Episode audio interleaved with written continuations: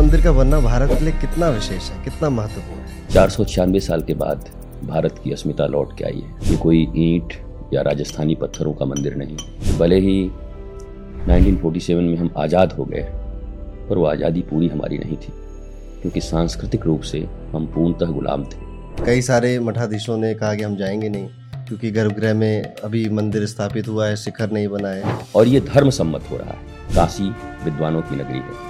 काशी के विद्वानों ने इसका मुहूर्त निकाला है। काशी के विद्वानों ने बताया है कि हाँ पहले ये कर्म हो जाए, उसके बाद भी हम मुकुट को बना सकते हैं मंदिर को। इसको अधूरा नहीं कह सकते। सुन रावण, तू काम का दास, तू चाम का दास, तू नाम का दास, तू धाम का दास तुझसे तो अच्छा मैं श्री राम का दास। रामायण भी कहती है, कर्म प्रधान विश्व करी राखा, जो जस करही सो तस फल चाखा।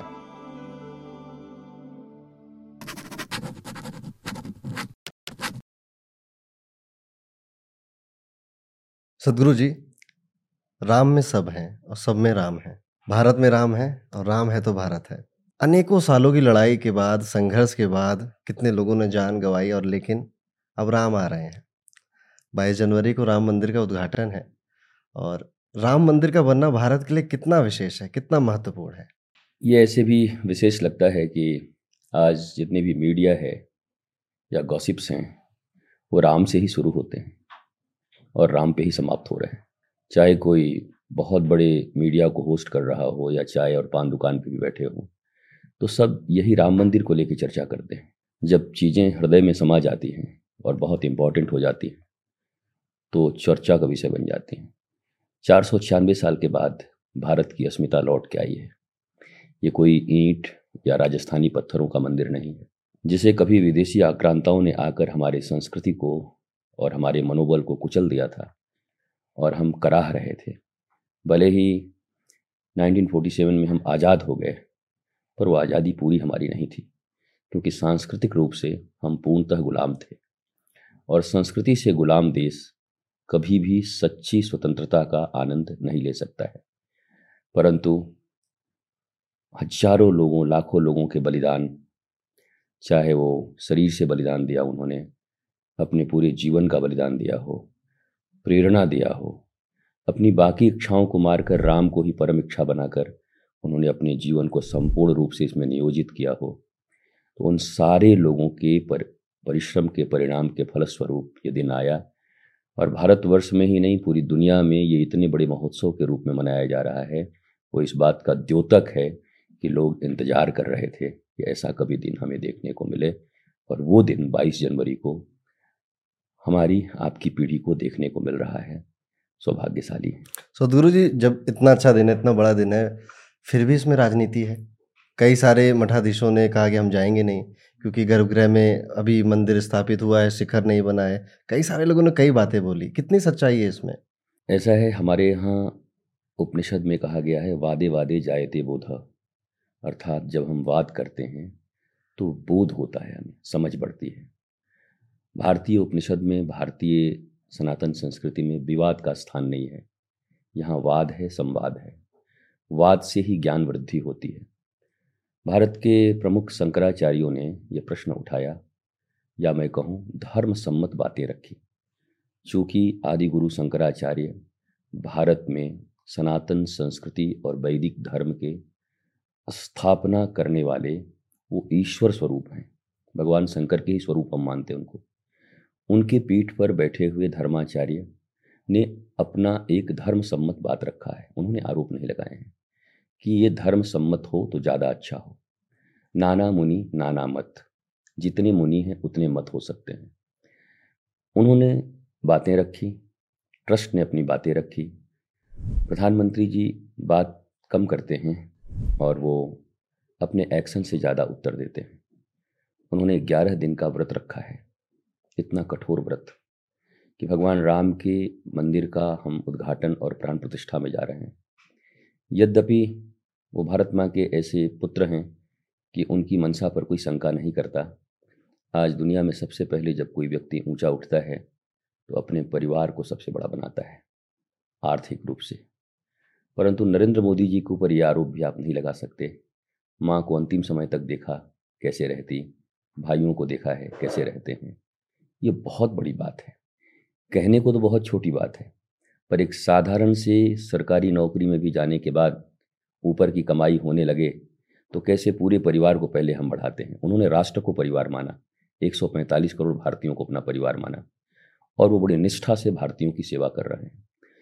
और इसके पहले भी चाहे वो पशुपतिनाथ जाएँ, चाहे वो केदारनाथ जाएँ, चाहे वो काशी विश्वनाथ जाएँ, उन्होंने बहुत रिचुअल्स को फॉलो करके और सारी पूजाएँ की हैं। इसलिए नरेंद्र मोदी जी पर यह आरोप नहीं लग सकते कि वो रिचुअल्स को नहीं मानते हैं। हम्म। वो पशुपतिनाथ में चार चार पाँच पाँच घंटे मंदिर के अंदर में रह जाते हैं। एक एक नियम वहाँ के पुजारी बताते हैं कि साधारण व्यक्ति भी ऊब जाता है परंतु वो संपूर्ण नियमों का पालन करते हैं। ये उनका किया हुआ कर्म है। मुझे लगता है शंकराचार्य जी ने अपनी आवाज़ उठाई थी अपनी बातें रखी थी कि धर्म सम्मत होना चाहिए। प्रधानमंत्री ने उसे धर्म सम्मत करने का पूरा प्रयत्न किया है। और जब बहुत बड़ी बात हो, राम बहुत बड़े हैं। उन्होंने कभी सबरी के जूठे बेर भी खाए हैं। धन्ना जाट के कभी कोई जूठे बाटी खाया है। हमारे भगवान श्री कृष्ण मधुमंगल के मुख में पड़े हुए छाछ को पी गए हैं। उन्होंने अपनी भगवत्ता का परित्याग कर दिया, ईश्वरीयता का त्याग कर दिया। और एक ही बात वो मानते हैं, भगवान श्री राम कहते हैं सबरी से सुनो भामिनी मोरे कई बाता, मानहु एक न भगति कर नाता ऐ सबरी, मैं एक ही नाता मानता हूँ और वो भक्ति का है। मुझे लगता है राम भक्ति को डिफाइन करना बहुत कठिन है। कोई किसी की राम भक्ति को डिफाइन नहीं कर सकता। सबकी भक्ति अलग अलग है, सबके राम अलग अलग हैं। और ये धर्म सम्मत हो रहा है। काशी विद्वानों की नगरी है। काशी के विद्वानों ने इसका मुहूर्त निकाला है। काशी के विद्वानों ने बताया है कि हाँ पहले ये कर्म हो जाए, उसके बाद भी हम मुकुट को बना सकते हैं, मंदिर को। इसको अधूरा नहीं कह सकते। बातें बहुत सारी हैं रिचुअल्स बहुत सारे हैं, पर हमारे यहाँ समाधान भी सबका है। उन्होंने बातें उठाई उसका समाधान रखा गया है। मुझे पूरा विश्वास है कि सभी शंकराचार्य प्रधानमंत्री जी को आशीर्वाद दे रहे हैं और इस व्यापक समय में सब मिलकर इस राष्ट्रीय उत्थान को उत्सव के रूप में मनाएँगे। आपने भक्ति की बात करी सदगुरु जी। अब अयोध्या जाना बड़ा मुश्किल हो गया है। उसमें सिक्योरिटी वगैरह सब कुछ है। जो लोग अयोध्या नहीं जा पा रहे हैं बाईस जनवरी को वो राम जी की भक्ति अपने घर में क्या करना चाहिए उनको? कुछ अगर आप टिप्स दे सकें उनके लिए। अयोध्या जाना मुश्किल हो गया है। पर अयोध्या में गोलियाँ नहीं मारी जाएँगी आपको। हम्म। ये पक्का है। उसी अयोध्या को कभी रक्त रंजित कर दिया गया था। आज तो चाहे जितने भी लोगों को मिला हो किसी को निमंत्रण मिला है।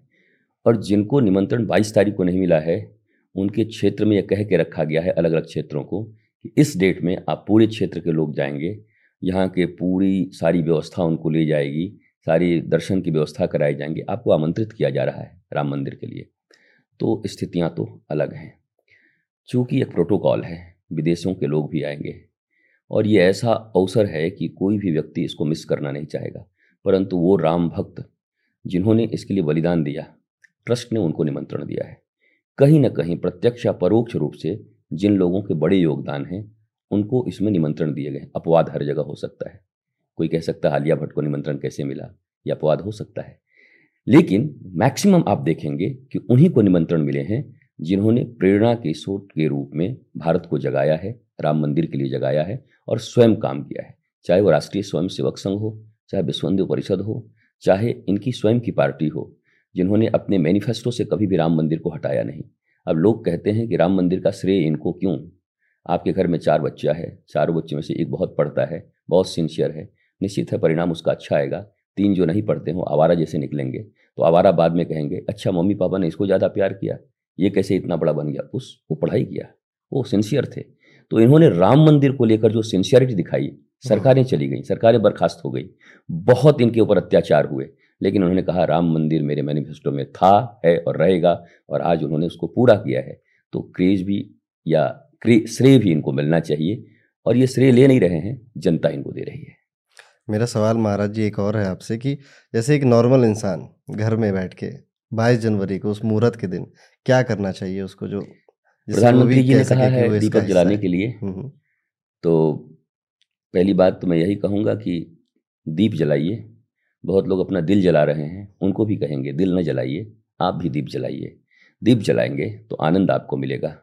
और बाकी लोग भजन करें कीर्तन करें और याद करें कि भगवान श्री राम के इस मंदिर के निर्माण में आज वेटिकन सिटी याद आते Christianity. Mecca, Medina, Islam, Ayodhya, Mathura, Kashi, भगवान श्री राम कृष्ण और भोलेनाथ। ये तो सभी जानते हैं। जानते तो हैं, पर था नहीं। अब हुआ है। इस बात का सेलिब्रेशन होना चाहिए। इन्जॉय करना चाहिए हमको कि हमने अचीव कर लिया है। और ये अचीवमेंट का सक्सेस का, जब हम सेलिब्रेशन करते हैं तो जीवन में और भी अच्छे काम को करने का हमें उत्साह मिलता, ऊर्जा मिलती है। तो सभी लोग खूब आनंद मनाएँ जिनके घर में जो चीज़ हो। जैसे एक बार थाली बजा लिया था आपने। हम्म, हम्म। वैसे कुछ भी हो पर भगवान राम के लिए आप नाचिए आप गाइए। दुनिया वाले क्या कहते हैं? कोई फ़र्क नहीं है। राम आए हैं। हमारे जीवन में आराम भी आएगा। जिनके जीवन में राम है वहीं आराम। महाराज जी राम जी की ये जो मूर्ति कहूँगा मैं या फिर कहूँगा जो प्राण प्रतिष्ठा जिसकी होने वाली है एक तो प्राण प्रतिष्ठा क्या होता है? ये बड़ा शब्द आ रहा है आजकल मीडिया में, प्राण प्रतिष्ठा प्राण प्रतिष्ठा। तो एक कॉमन मैन कैसे समझ जाए कि क्या है ये? देखिए, जब, चाहे अष्ट धातु का हो, पत्थर का हो कास्ट का हो, या किसी भी धा, मिट्टी का हो, पहले मूर्ति होता है, उसका निर्माण चल रहा होता है। मूर्ति का जब निर्माण होता है, तब उसमें हम भगवान नहीं मानते हैं। उसमें पाँव भी लगते हैं, हथौड़ी भी लगाते हैं, छेनी भी लगाते हैं, दुकान में पड़ा भी रहता है धूल भी पड़े रहते हैं। पर जिस दिन वो बन के तैयार होता है, संपूर्ण रूप से और मंदिर में जब उनकी स्थापना होती है तो फिर कहते हैं अब इनको प्राण प्रतिष्ठित किया जाएगा। पहले ये मूर्ति थे पहले ये बाज़ार में थे अब ये मंदिर में आ गए। अब प्राण प्रतिष्ठा का अर्थ तो ऐसे वैदिक सनातन परंपरा में ये है कि उस पाषाण में भी प्राणों को फूक दिया जाता है मंत्रों के माध्यम से रिचुअल्स के माध्यम से कि अब वो देवता या वो भगवान उनमें वास करने लगे। और भगवान वास पहले से भी कर रहे थे कणकण में है और कण कण में है तो मूर्ति में क्यों नहीं है? मूर्ति में भी होंगे, कण से बाहर तो है नहीं। पर सबसे बड़ा जो शब्द मुझे समझ में आता है, प्राण प्रतिष्ठा, दो शब्द आते हैं इसमें, प्राण और प्रतिष्ठा। जब आप अपने प्राणों को उस विग्रह के भीतर प्रतिष्ठित कर देते हैं, जैसे मीरा ने तीन वर्ष की आयु में एक छोटे से कृष्ण की विग्रह को लेकर और कह दिया, मेरे तो गिरधर गोपाल, दूसरों ने कोई, अपने प्राणों को प्रतिष्ठित कर दिया फिर मीरा उससे ऊपर कुछ नहीं समझती थी। मेरे गोपाल कहाँ गए? मेरे गोविंद कहाँ गए? वैसे ही जब मनुष्य उस विग्रह में प्रभु श्री राम की धारणा करते हुए अपने प्राणों की तरह उसे मानने लगता है, उसके जीवन की प्रतिष्ठा भी श्री राम प्राण भी श्री राम इसी को प्राण प्रतिष्ठा कहते हैं। बाकी जो वैदिक रिचुअल्स हैं, वो मैकोले के हम सब विद्यार्थी रहे हैं, हमको तो समझ में आएगा नहीं कि प्राण प्रतिष्ठा कैसे होती है। वो काशी के विद्वान और जो भी विद्वान शास्त्री इत्यादि हैं वो सब शास्त्रीय पद्धति से कर रहे हैं। इसमें बहुत माथा लड़ाने की ज़रूरत नहीं है। कॉमन मैन जानता भी नहीं है। 145 करोड़ लोगों में 144 करोड़ लोगों से ज़्यादा इस बात को नहीं जानते होंगे कि प्राण प्रतिष्ठा होती कैसी है। बस सुना है उन्होंने हम्म। कि प्राण प्रतिष्ठा होता है। तो उसमें बहुत मुझे नहीं लगता कि माथा लड़ाने की ज़रूरत है। हाँ हमारे लिए ये ज़रूरी है कि इतने संघर्षों के बाद भगवान श्री राम लौट आए हैं तो अब अपने प्राणों को हम भगवान श्री राम के चरणों में प्रतिष्ठित कर देंगे और यही भारत के लिए उस राम मंदिर में राम जी के चरणों में श्रेष्ठ 22 जनवरी का प्राण प्रतिष्ठा समारोह होगा। ये शालिग्राम से बनाई गई है राम जी की मूर्ति। शालिग्राम ही क्यों चुना गया? देखिए शालिग्राम में शालिग्राम भगवान माने जाते हैं हमारे यहाँ हम्म, और शालिग्राम स्वयं सिद्ध हैं उनमें तो प्राण प्रतिष्ठा की भी ज़रूरत नहीं। वो अच्छा। मिले तो शालिग्राम प्राण प्रतिष्ठित ही हैं। तो सालीग्राम से भगवान की मूर्ति को विकसित किया गया है। सालीग्राम बिल्कुल गोल होते हैं। आपने बचपन में देखा हम्म। होगा हम लोग ठाकुर जी वो बिल्कुल जामुन की तरह कितने अच्छे प्यारे से ठाकुर जी हमारे। वो उनसे निकाल करके उकेर के चित्रकार ने अपने प्राणों को लगाकर प्रभु को बनाया है। सालीग्राम स्वयं में पवित्र है। ऊपर से राम जी उसमें अब आए हैं और सारे भारतीयों ने 145 करोड़ भारतीयों ने प्राणों को प्रतिष्ठित किया है। तो शालिग्राम चूँकि पवित्र है चूँकि उनमें देवता हैं शालिग्राम स्वयं ठाकुर जी हैं तो एक बड़ा अनुभव विशेष है और अनोखा अवसर है साधारण पत्थर से नहीं शालिग्राम से बने हुए श्री राम जी आस्था और बढ़ती है दर्शन की लालसा और बढ़ती है। कोई कथा है महाराज जी शालिग्राम के पीछे? देखिए अब शालिग्राम के पीछे मैंने बताया वो तो भागवत जी में आपने सुना होगा कि शालिग्राम किस तट के पत्थर को नर्मदा के कंकर को शंकर कहते हम्म। हैं। पर गंडकी के तट पर मिले हुए किसी भी शिला को शालिग्राम कहते हैं, भगवान शालिग्राम। तो भगवान शालिग्राम के द्वारा भगवान राम का निर्माण कराना मुझे ऐसा लगता है, विशेष रिचुअल्स में नहीं जाते हैं, इतना समझते हैं, शालिग्राम स्वयं प्राण प्रतिष्ठित देवता हैं और अब उनमें से भगवान राम निकल के आए हैं तो थोड़ा इंटरेस्ट तो बढ़ता है कि नहीं भाई थ्रिलर है, ऐसे भगवान को देखने चलते हैं जो सालीग्राम से प्रकट हुए हैं। थ्रिलर से याद आया हमारे action super hero Hanuman ji. हम्म। तो राम तो आएँगे हम सब सुन रहे हैं हनुमान भी आएँगे। देखिए जहाँ राम जी हैं वहाँ हनुमान जी न हो ऐसा हो नहीं सकता। यद्यपि रामायण में भगवान राम की बहुत सारे रील हो जाने के बाद तब हनुमान जी की एंट्री हुई है। अयोध्या का पूरा कांड समाप्त हो गया है भगवान को वनवास हो गया है सीता का हरण हो गया है तब जाके पर्वत पर सुग्रीव के साथ हनुमान जी मिलते हैं। एंड लगता है जैसे कि एकदम अब एंड हो गया है रामायण का, तब हनुमान जी मिलते हैं। परंतु अपने छोटे से उस रोल में हनुमान जी ने इतनी दृढ़ निष्ठा के साथ भगवान की सेवा की है। हनुमान जी के विषय में कहा जाता है कि राम काज करीबे को आतुर। आतुर शब्द का अर्थ इंग्लिश में आप कहेंगे तो क्रेजी जैसे आजकल के युवा क्रेजी हैं, कहते हैं आर यू क्रेजी और हनुमान जी भी क्रेजी हैं, पर उनका क्रेजीनेस राम जी के लिए है। राम काज के लिए वो क्रेजी हैं और हम काम काज के लिए क्रेजी हैं। इसलिए हम डिप्रेशन में हैं टेंशन में हैं। और वो बड़े आनंद में, वो रावण की सभा में भी जा करके मुस्कुरा रहे हैं। उनकी अप्रतिष्ठा हो रही है, उनकी बेज्जती हो रही है, पर वो मान अपमान से ऊपर उठ करके प्रभु श्री राम के काम में लगे हुए हैं। हनुमान जी, हनुमानगढ़ी में पहले से ही मौजूद हैं और आपको पता होगा, ऐसी कथा आती है कि भगवान श्री राम जब सरयू जी में जा कर के प्रयाण कर रहे हैं तो हनुमानगढ़ी में हनुमान जी को ही ये जिम्मा दी गई कि पूरे अयोध्या की जिम्मा और रक्षा बाप के ऊपर है, ये अयोध्या आपका है। तो अयोध्या तो राम जी ने हनुमान जी को दे दिया है। तो ऐसा लगता है हनुमान जी तो हम पहले से ही हैं। फिर आएँगे सदा रहेंगे वो चिरंजीवी हैं प्रभु तो चले भी जाते हैं परंतु हनुमान जी सदा रहते हैं। हनुमान जी का आज के मेटलिस्टिक वर्ल्ड में क्या अप्रोच है? एक टीनेजर को कैसे समझना चाहिए? मैं बहुत छोटी सी एक बात कह सकता हूँ सबसे अच्छा उनका सुंदर कांड ही है। सुंदर कांड में हनुमान जी बहुत उभर के आते हैं सामने। और उस सुंदर कांड में यही है कि जानकी जी का खोज करके लाना है। सीता जी को शांति का स्वरूप माना गया है।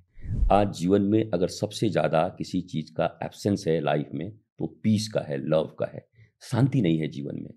तो जब आप सीता रूपी शांति को खोजने जानते हैं तो किन किन चीज़ों का पालन करना होगा और क्या क्या आपके रास्ते में परेशानियाँ आ सकती हैं, सुंदर कांड तब लिखा गया था। आज भी उतना ही प्रमाणिक है, यही सब चीज़ें आएँगी। अगर इसको समझ लिया जाए, मैंने एक बहुत प्यारी पुस्तक लिखी, वो मन का ब्यूटी पार्लर, वो अमेजन पर उपलब्ध है। और लाखों करोड़ों प्रतियाँ उसकी बिकी हुई हैं। उसमें केवल सुंदरकांड में हनुमान जी ने कैसे क्या किया और यूथ्स के लिए आज के जीवन में किस चीज़ की ज़रूरत है? पहले हनुमान जी जाते हैं, पहले तो उनको जाते ही नहीं भूले हुए थे। आकर किसी ने याद दिलाया था, अरे हनुमान जी हैं आप, उठिए। बोला, कौन है? बोला, पवन तनय। बल, पवन समाना। हनुमान जी ने इग्नोर किया। इसमें हमारे पिताजी की बड़ाई है, चुप रह गए। बहुत सारी चीज़ें, बुद्धि, बल, विवेक, विज्ञान, निधाना। हनुमान जी ने कहा अच्छा अच्छा हमें पत्ते पे चढ़ा रहे हो। जब अंत में किसी ने कहा राम काज लगी तब अवतारा। हनुमान जी उठते ही नहीं थे। उनके पिताजी की बड़ाई करो हनुमान जी की बड़ाई करो उनके बल की बड़ाई करो और चुप थे। पर जैसे ही कहा राम काज लगी तब अवतारा आपका अवतार राम काज तुर, तुरंत भूधराकार से हाँ हाँ ये तो मुझे याद है मैं राम काज के लिए आया हूँ। तो जैसे ही प्रभु का नाम आया, हनुमान जी खड़े हो गए। जब तक उनकी बड़ाई होती रही, मैं से बाहर निकल गए। जब मैं था तब हरी नहीं, अब हरी है मैं नहीं। प्रेम गली अति सांकरी तामे दून समाही। अब हनुमान जी उठते हैं तो पहले उनका रास्ता कौन रोकता है? मैनाक नामक पर्वत। मैनाक नामक पर्वत गोल्ड का है, पूरा का पूरा स्वर्ण। और वो पवन देव के भाई जैसे लगते हैं। अर्थात अपने काका ने, अंकल ने पहले रोक लिया। कहाँ जा रहे हो? बैठ जाओ, आराम करो। धन संपत्ति भी है। हनुमान जी ने देखा अच्छा राम काज में जब भी निकलो शांति खोजने जब भी निकलो तो पहले अपने ही लोग सामने आ जाते हैं और वो भी पैसे लेकर के आ जाते हैं। हनुमान जी ने इग्नोर नहीं किया। अगर लड़ पड़ते तो रिश्तेदारों से परिवारों से लड़ना बड़ा खतरनाक होता है। हम्म। जाने नहीं देंगे फंसा देंगे आपको। तो उन्होंने प्रणाम किया। हाँ काका जी प्रणाम करता हूँ। बस एक बार राम काज करके आ जाऊँ फिर खूब विश्राम करूँगा आपके यहाँ पर। उन्होंने बड़ी तरीके से उनको जो पैसे लेकर आए थे जो आपको सोने में बांधना चाहते थे जो आपकी रिश्तेदारी में बांधना चाहते थे शांति से दूर रखना चाहते थे उनको प्रणाम करके निकल गए। आगे जब बढ़े तो सूरसा मिल गई। सूरसा कौन है? देवताओं की माता है नागों की माता है। अच्छा नाग कौन है? भगवान के अंडर में रहने वाले हैं। हनुमान जी पूछ सकते थे कि आप ही की पत्नी का खोज करने जा रहे हैं और आप ही अपने आदमियों को रास्ते में खड़ा कर हो डिस्टर्ब करने के लिए। क्या प्रभु ऐसा तो नहीं करना चाहिए आपको? तो जाइए हमको काम नहीं करना है। एक तो पहले से इतने राक्षस हैं ऊपर से आप भी एक आदमी खड़ा कर दिए। पर हनुमान जी कहते हैं हमारे प्रभु ने किया हो हमारे स्किल का टेस्ट कर रहे होंगे। हम्म। और मेरा काम है स्किल टेस्ट डेवलपमेंट कोर्स को करके और उनको परीक्षा दे दूँ कि मैं पास कर सकता हूँ। हनुमान जी ने क्या किया? पहले बड़ा हुए बड़ा हुए बड़ा हुए बड़ा हुए बड़ा हुए, फिर कहा रही बड़ा बड़ा, में तो काम नहीं चलेगा, मुझे शांति खोजनी है। अगर मैं केवल बड़ा हूँ, मैं बड़ा हूँ बड़ा हूँ, मेरे से बड़ा कोई नहीं है, उस व्यक्ति को शांति नहीं मिल सकती। उन्होंने इंडिकेट किया हनुमान जी ने कि जहाँ केवल मैं बड़ा मैं बड़ा मैं बड़ा तो वहाँ आप लघु रूप हो जाइए। मुख में प्रवेश किया, कान से निकले, माता को प्रणाम किया, माता जी, अब आते हैं। आपने कहा था खाने के लिए खा गई ना, अब तो मैं निकल गया। तो उन्होंने आशीर्वाद दिया कि अब तुम काम कर सकते हो। आगे बढ़ते हैं एक को मारा है उन्होंने। हम्म। और यही बात मैं आपको कहने के लिए इतनी लंबी कथा कह रहा हूँ। सिंहिका नामक राक्षसी को उन्होंने मारा है। सिंहिका जो ऊपर में उड़ने वाले पक्षियों को उनकी छायों को पकड़ करके और वो नीचे गिरा देती थी। हम्म। ऐसा टेक्निक था उसके पास कि समुद्र के ऊपर जो भी पक्षी उड़ते थे छाया पड़ती थी उसको दबाती और पक्षी नीचे गिर जाता।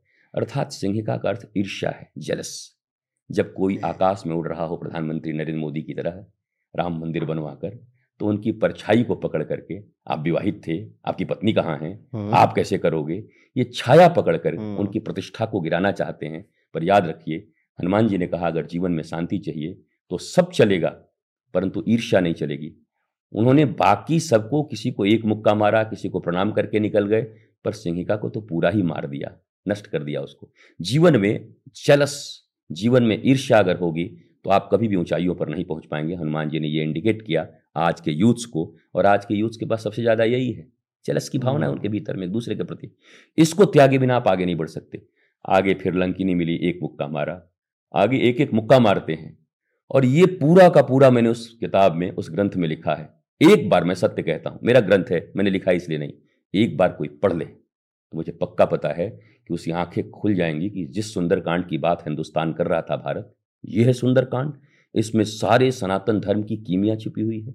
इंसाइक्लोपीडिया ऑफ़ सनातन धर्म और आपकी ऊर्जा का, वो सारा चीज़ उसमें व्याप्त है, मौजूद है।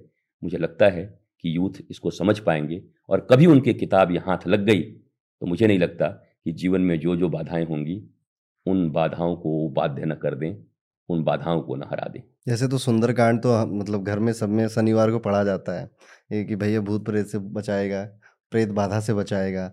लेकिन इसका ये इतना सुंदर मतलब भी हो सकता है ये मुझे भी आज पहली बार ही समझ में आ रहा है ठीक है? तो मैं तो वो किताब ज़रूर पढ़ूँगा। कोई और कथा हो सुंदरकांड में जो आप बताना चाहें? मुझे लगता है कि हनुमान जी जब पकड़ लिए गए हैं हाँ। और रावण की सभा में हैं और रावण पूछता है वाल्मीकि रामायण में कहते कपे ए बंदर तू कौन है? तो अब हनुमान जी चुप हैं क्या बोलूँ? मैं कौन हूँ? राम जी के विषय में पूछा होता तो नौ दिन की कथा सुना दिया होता। क्योंकि उनके जीवन में राम ही राम है। मैं कौन हूँ? कभी चिंतन किया ही नहीं। जब मैं था तब हरी नहीं। मेरे बारे में तो मैंने सोचा ही नहीं। तो जानकी जी ने चूड़ामणि दिया था कि आप जाकर के राम जी को दे देना, उनको विश्वास होगा। मुद्रिका ली थी, चूड़ामणि दी थी। चूड़ामणि की तरफ़ देखे ऐसे करके, हनुमान जी, माता जी, मैं तो फंस गया। सीता जी ने कहा, चूड़ामणि में प्रकट होकर के कि तुम आर्य पुत्र के दूत होकर के आए हो और रावण सबसे बड़ा विद्वान है इस पृथ्वी पर। वो तुम्हारी परीक्षा ले रहा है। अगर जवाब नहीं दिए तो कहेगा कि जब दूत इतना क्वालिफाइड है तो भगवान कितने होंगे? बेइज्जती हो जाएगी। उत्तर दो। क्या दूँ? जानकी जी ने कहा, मुझे गुरु बना, तब बताऊँगी, ऐसी थोड़ी बताऊँगी। तो जानकी जी को गुरु बनाया हनुमान जी ने। और जब गुरु बनाया, तब माता ने उनको प्रबोध दिया और हनुमान जी प्रसन्न होकर के कहे, दासो हम कौशलेंद्रस्य अरे रावण, मैं दास हूँ कौशलेंद्र भगवान श्री राम का। रावण बड़ा साइकोलॉजिकल वार करता था। दास? स्लेव? Are you slave? तुम नौकर हो? मैं तो सोचता था मेरे बेटे अक्षय कुमार को मार दिया, अशोक वाटिका उजाड़ डाली, बलवान समझता था, हिंद केसरी समझता था, कहीं के राजा हो गए, नौकर हो। वहाँ सोचते थे, आजकल देखो, हमारे भीतर यही प्रॉब्लम है। किसी सिपाही जी को कह दो, आप सिपाही जी हैं तो बोले, नहीं जी, सब इंस्पेक्टर हैं। एक ऊपर उठा के बताएँगे, सब इंस्पेक्टर को बोलेगा तो इंस्पेक्टर हैं। कोई प्यून है तो बोलेगा, हम क्लर्क हैं। क्लर्क है तो बोलेगा, हम बड़े बाबू हैं। टीचर हैं तो बोले, हम प्रिंसिपल हैं। पता नहीं, हम आइडेंटिटी अपनी क्यों छुपाते हैं? क्यों हम अपने आप को छोटी छोटी चीज़ों में बड़ा करना चाहते हैं? और फिर उसको बचाने के लिए परेशान रहते हैं, जो झूठ बोले रहते हैं। सत्यवादी आदमी बड़े आनंदित रहते हैं। कल भी वही थे, आज भी यही हैं, परसों भी वही हैं। कुछ सोचना नहीं है कि कल क्या बोला था। कल वही बोले थे, सत्य बोले थे। तो ये एक बड़ी परेशानी है और हमारा पूरा का पूरा जो डिस्क है, भर जाता है झूठ बोल बोल के। याद रखना पड़ता है कि अरे भैया अरुण पंडित जी से हमने क्या बोला था? कहीं अगर गड़बड़ हो गया दूसरे पॉडकास्ट में तो पकड़ लेंगे। कि महाराज ये पिछली बार तो आपने ये कहा था, आप तो बड़े चतुर हो। परंतु जो सत्य बोलते हैं, उनको पता है, जो कुछ पूछा होगा, मैंने वही बोला होगा, वही सत्य है। जीवन में सत्य बड़ी शांति देता है, आनंद देता है। थोड़ी सी चीज़ छिपाने के कारण हमारी ज़िंदगी बर्बाद होती है। हनुमान जी ने कह तो दिया, रावण ने साइकोलॉजिकल वार किया, फिर सीता जी की तरफ़ देखा हनुमान जी ने। तो सीता जी ने कहा जवाब दे, वो मनोविज्ञान का मास्टर है। तो हनुमान जी ने फिर दोनों हाथ उठा करके कहा सुन रावण, तू काम का दास, तू चाम का दास, तू नाम का दास, तू दाम का दास तुझसे तो अच्छा मैं श्री राम का दास। इस दुनिया में दास्ता तो आपको करनी ही पड़ेगी, या तो काम की दास्ता करोगे, या चाम की दास्ता करोगे, या दाम की दास्ता करोगे, या अपने नाम की दास्ता करोगे। इससे बढ़िया है श्री राम की दास्ता। और आज वो श्री राम की दास्ता करने वाले लोगों के कारण अयोध्या की इस पवित्र भूमि पर 22 जनवरी को श्री राम मंदिर के निर्माण के बाद प्राण प्रतिष्ठा समारोह होने जा रहा है, क्योंकि उन्हें चाम, नाम, काम और दाम की दास्ता नहीं की, उन्होंने केवल जय श्री राम की दास्ता की, इसलिए दिन हम देख पा रहे हैं। क्या बात महाराज जी, बड़ा अच्छा लग रहा सुन के। सीता मैया की आपने बात करी। हमारे कई सारे जगहों पर सुनने को मिलता है। सीता जी को बड़ा अलग तरह से दिखाया जाता है।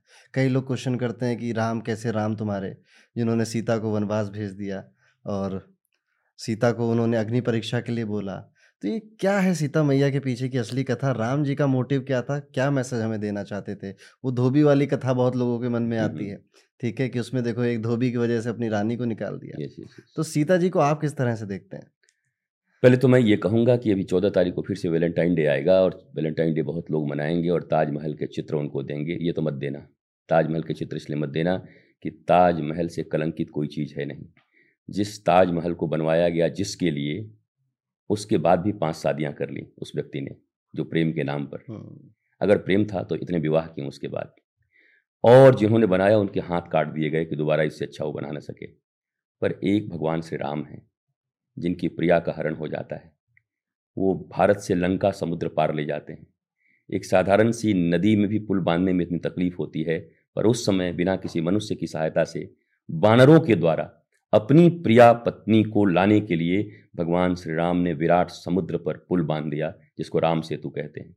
तो पहला तो ये कहेंगे कि कभी अपने माता पिता, भाई, बहन, पत्नी, पुत्र, मित्र, नातेदार, रिश्तेदार किसी को कुछ देना चाहते हैं और प्रेम करते हैं, रियली कहना चाहते हैं आई लव यू तो उनको राम सेतु देना कि अगर तुमको कुछ हो गया तो हम समुद्र पर पुल बाँध के भी तुम्हारे लिए आएँगे। ऐसा नहीं कि ताजमहल बनवा के और गरीबों का हाथ कटवा लेंगे। ताजमहल बनवा करके और बाद में पाँच शादी और कर लेंगे तुम्हारे जाने के बाद। तुम जाओ, पाँच और नंबर में हैं। परंतु राम एक पत्नी व्रता है। कभी दूसरे स्त्री की तरफ़ उन्होंने देखा नहीं।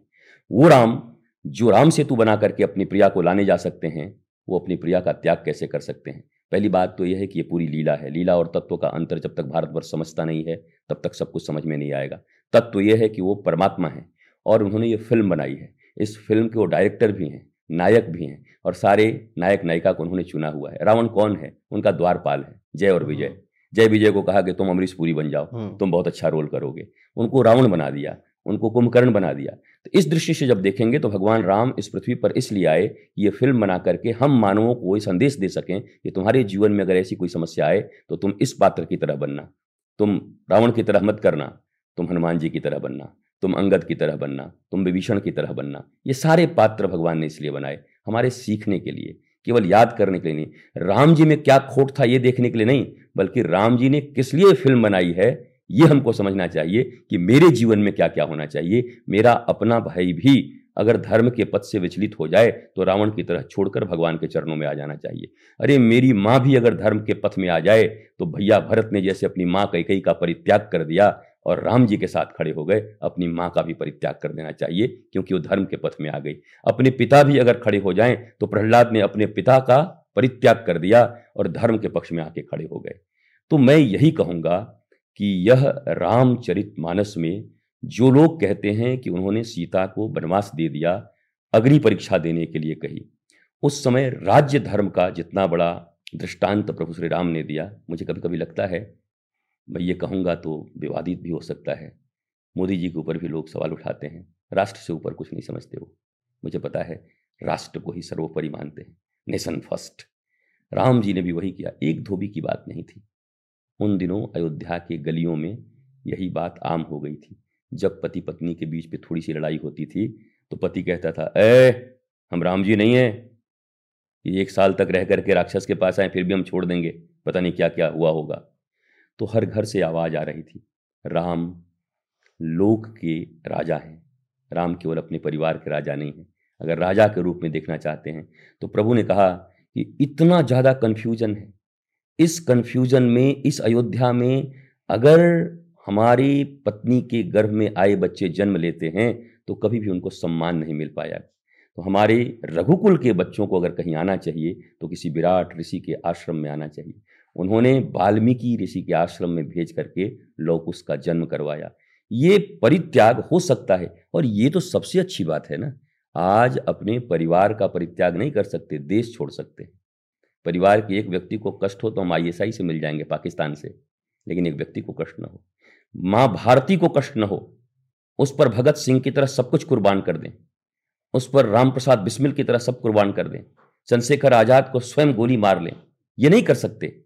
हम और किसी से मिल सकते हैं। ये प्रमाण दिया भगवान राम ने कि लोक के लिए अपने निज सुख का और अपने निज प्रतिष्ठा का त्याग सदा किया जा सकता है। राजा राम का यह निर्णय है और पति राम का निर्णय तो राम सेतु के रूप में सब कोई देख चुका है। कोई ऐसा रोल नहीं है जो राम भगवान ने नहीं निभाया है, और सबकी पराकाष्ठा है वो। उससे ऊपर फिर कुछ नहीं है। तो ये दोनों रोल, राजा हो तो कैसा हो, और प्रेमी हो तो कैसा हो? और सेवक के रूप में हनुमान जी को अगर मानते हैं तो कहते हैं, भरत भाई, कपि से उरिन हम नहीं। दुनिया में हम सबसे उरिन हो सकते हैं, पर इनका हम ऋण नहीं चुका सकते। बताओ, कोई भी व्यक्ति अपने व्यक्ति के विषय में ऐसी बात कहता है? प्रभु श्री राम कहते हैं एक एक रोल में फिट हैं। एक एक रोल में भगवान राम हिट हैं। अगर हमने समझ लिया तो हमारी ज़िंदगी जो पिट गई है, वो हिट हो जाएगी। भगवान राम तो पहले भी थे, आज भी हैं, आगे भी रहेंगे। हम मानेंगे तो हम हिट हो जाएँगे। रामायण में कहा जाता है कि पूरी रामायण का जो भी चलचित्र है, उसमें समझाया गया है कि हर एक रिश्ते की मर्यादा क्या होती है। इसीलिए भगवान श्री राम को मर्यादा पुरुषोत्तम कहा जाता है। तो आज की ज़माने में मर्यादा शब्द को समझना शायद बहुत ज़रूरी है। और जैसे मेरे मैं ज्योतिष का काम करता हूँ तो मेरे पास कई लोग आते हैं रिलेशनशिप की प्रॉब्लम लेकर ख़ास तौर पे वो जवान हैं ठीक है। अब उन्हें समझ में नहीं आ रहा कि वो अपने रिलेशनशिप को हैंडल कैसे करें। अब वो राम जी ने एक बहुत अच्छा हम लोगों के लिए एग्ज़ाम्पल सेट किया है ठीक है। उससे कुछ ऐसी कॉमन लैंग्वेज में कि आप जो टीनेजर्स को बोलना चाहें कि रिलेशनशिप को कैसे हैंडल करना चाहिए आपको कि कई लोग डिप्रेशन में चले जा रहे हैं कई लोग कहीं चले जा रहे हैं। देखिए मैं सबसे पहली बात यही बोलूँगा कि जब नॉलेज का अभाव होता है। जी। हम केवल गूगल के इन्फॉर्मेशन पे चलते हैं तो हमारी ज़िंदगी कभी भी अच्छे राह पे नहीं चल सकती। कहीं ना कहीं नैया फंस जाएगी। परंतु इस देश की ये विधा रही है सनातन संस्कृति में हमारे गुरुकुलम में पहले बच्चे को सेल्फ रियलाइज्ड पर्सन बनाया जाता था। Who am I the beginning of real spiritualism is who am I why I am here what I am doing मैं कौन हूँ? क्यों आया हूँ? क्या कर रहा हूँ? आप देखेंगे कि हम जीवन भर अपने आप को मन मानते रहते हैं। मन जो कहता है, वही करते रहते हैं। आज हमारा मन ये किया, आज हमारा मन वो किया। और इस मन के चक्कर में जो पड़ा, उसकी ज़िंदगी खराब हो गई। वो कभी भी जीवन की श्रेष्ठता को उपलब्ध नहीं हो सकता है। परंतु जिसने मन को अलग समझ लिया और खुद को अलग समझ लिया बाइफर्केशन करना बहुत ज़रूरी है। मैं यूथ्स को कह रहा हूँ सिंपल लैंग्वेज तो नहीं बोल पा रहा हूँ। लेकिन फिर भी ज़रा सुन लो, क्योंकि काम की बात है तो कठिन से कठिन बात भी है। अगर रात के तीन बजे या दो बजे कहा जाए कि आज एक करोड़ रुपए मिलेगा तो जगने में कोई तकलीफ़ होगी आपको? नहीं। पर कह दें, चाचा जी आएँगे, इनका पैर दबा देना। दस ही बजे नींद आ जाएगा आपको। अरे, अब कौन पैर दबाता है इनका? तो ये प्रायोरिटी तय करती है कि हमें दो बजे जगना है कि नहीं जगना है। और शायद हम आप भी आज देखिए, बहुत गहरी रात्रि है और हम सब जग करके भगवान राम के विषय में बात कर रहे हैं, आनंद ले रहे हैं। तो हमारी प्रायोरिटी है। हम दोनों प्रायोरिटी मानते हैं इस बात को कि नहीं, हमें बात करना चाहिए और खुद को आनंदित करना चाहिए और समाज को भी आनंद देना चाहिए। और अगर हमारे भीतर कुछ है, हमने कुछ पढ़ा है तो समाज को बांटना चाहिए। उसमें हम इंजॉय कर रहे हैं। हमारा कोई ये जॉब नहीं है, हमारी कोई ड्यूटी नहीं है। जॉब तो आपको बांधता है, नौकरी आपको बांधती है। पर बहुत सारी चीज़ें ऐसी जीवन में होती हैं कि I am happy that's why I am working मैं ये करके हैप्पी होऊँगा, ये कठिन बात है। मैं हैप्पी हूँ, इसलिए कर रहा हूँ। और ये सिद्धांत जिस यूथ को पता चल गया, मैं हैप्पी हूँ, इसलिए कर रहा हूँ। मैं हैप्पी हूँ, इसलिए पढ़ रहा हूँ। मैं हैप्पी हूँ, इसलिए खेल रहा हूँ। ये हैप्पीनेस है ऑलरेडी हमारे पास, इसलिए मैं ये कर रहा हूँ। केवल ये भावना अगर भीतर में आ गई तो आपकी ज़िंदगी बदल सकती है। मैं इतना ही कहूँगा, आप नॉलेजफुल बनिए और नॉलेजफुल बनने के लिए विवेकानंद की तरह नरेंद्र नाथ की तरह, किसी न किसी ठाकुर के पास, गुरु के पास आपको रहना होगा। गुरु भी चाहिए फ़ोटो नहीं, मूर्ति नहीं लिविंग आइडियल चाहिए।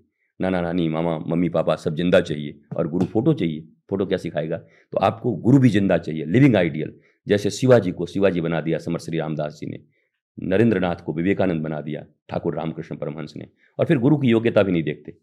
ठाकुर रामकृष्ण परमहंस पांचवी क्लास फेल थे, और ये ग्रेजुएट थे। ये तो कह सकते थे पांचवी क्लास फेल हमारा गुरु कैसे होगा? एकेडमिक क्वालिफिकेशन का बहुत ज़्यादा महत्व नहीं है, और वो भी मैकोले की शिक्षा व्यवस्था में। वो तो खुद ही गुलामी के लिए हमसे पढ़ते हैं। तो एकेडमिक क्वालिफिकेशन के ऊपर भी एक क्वालिफिकेशन है स्पिरिचुअल क्वालिफिकेशन स्पिरिचुअली अगर कोई व्यक्ति साउंड है स्पिरिचुअली का अर्थ होता है आध्यात्म आध्यात्म का अर्थ होता है जो आत्मा का अध्ययन कर चुका हो। आत्मा के अध्ययन करने वाले किसी महापुरुष के सानिध्य में जब हम रहते हैं तो हम भी मन से ऊपर उठते हैं, बुद्धि से ऊपर उठते हैं, चित्त से ऊपर उठते हैं, अहंकार से ऊपर उठते हैं और आत्मस्वरूप में स्थित होते हैं।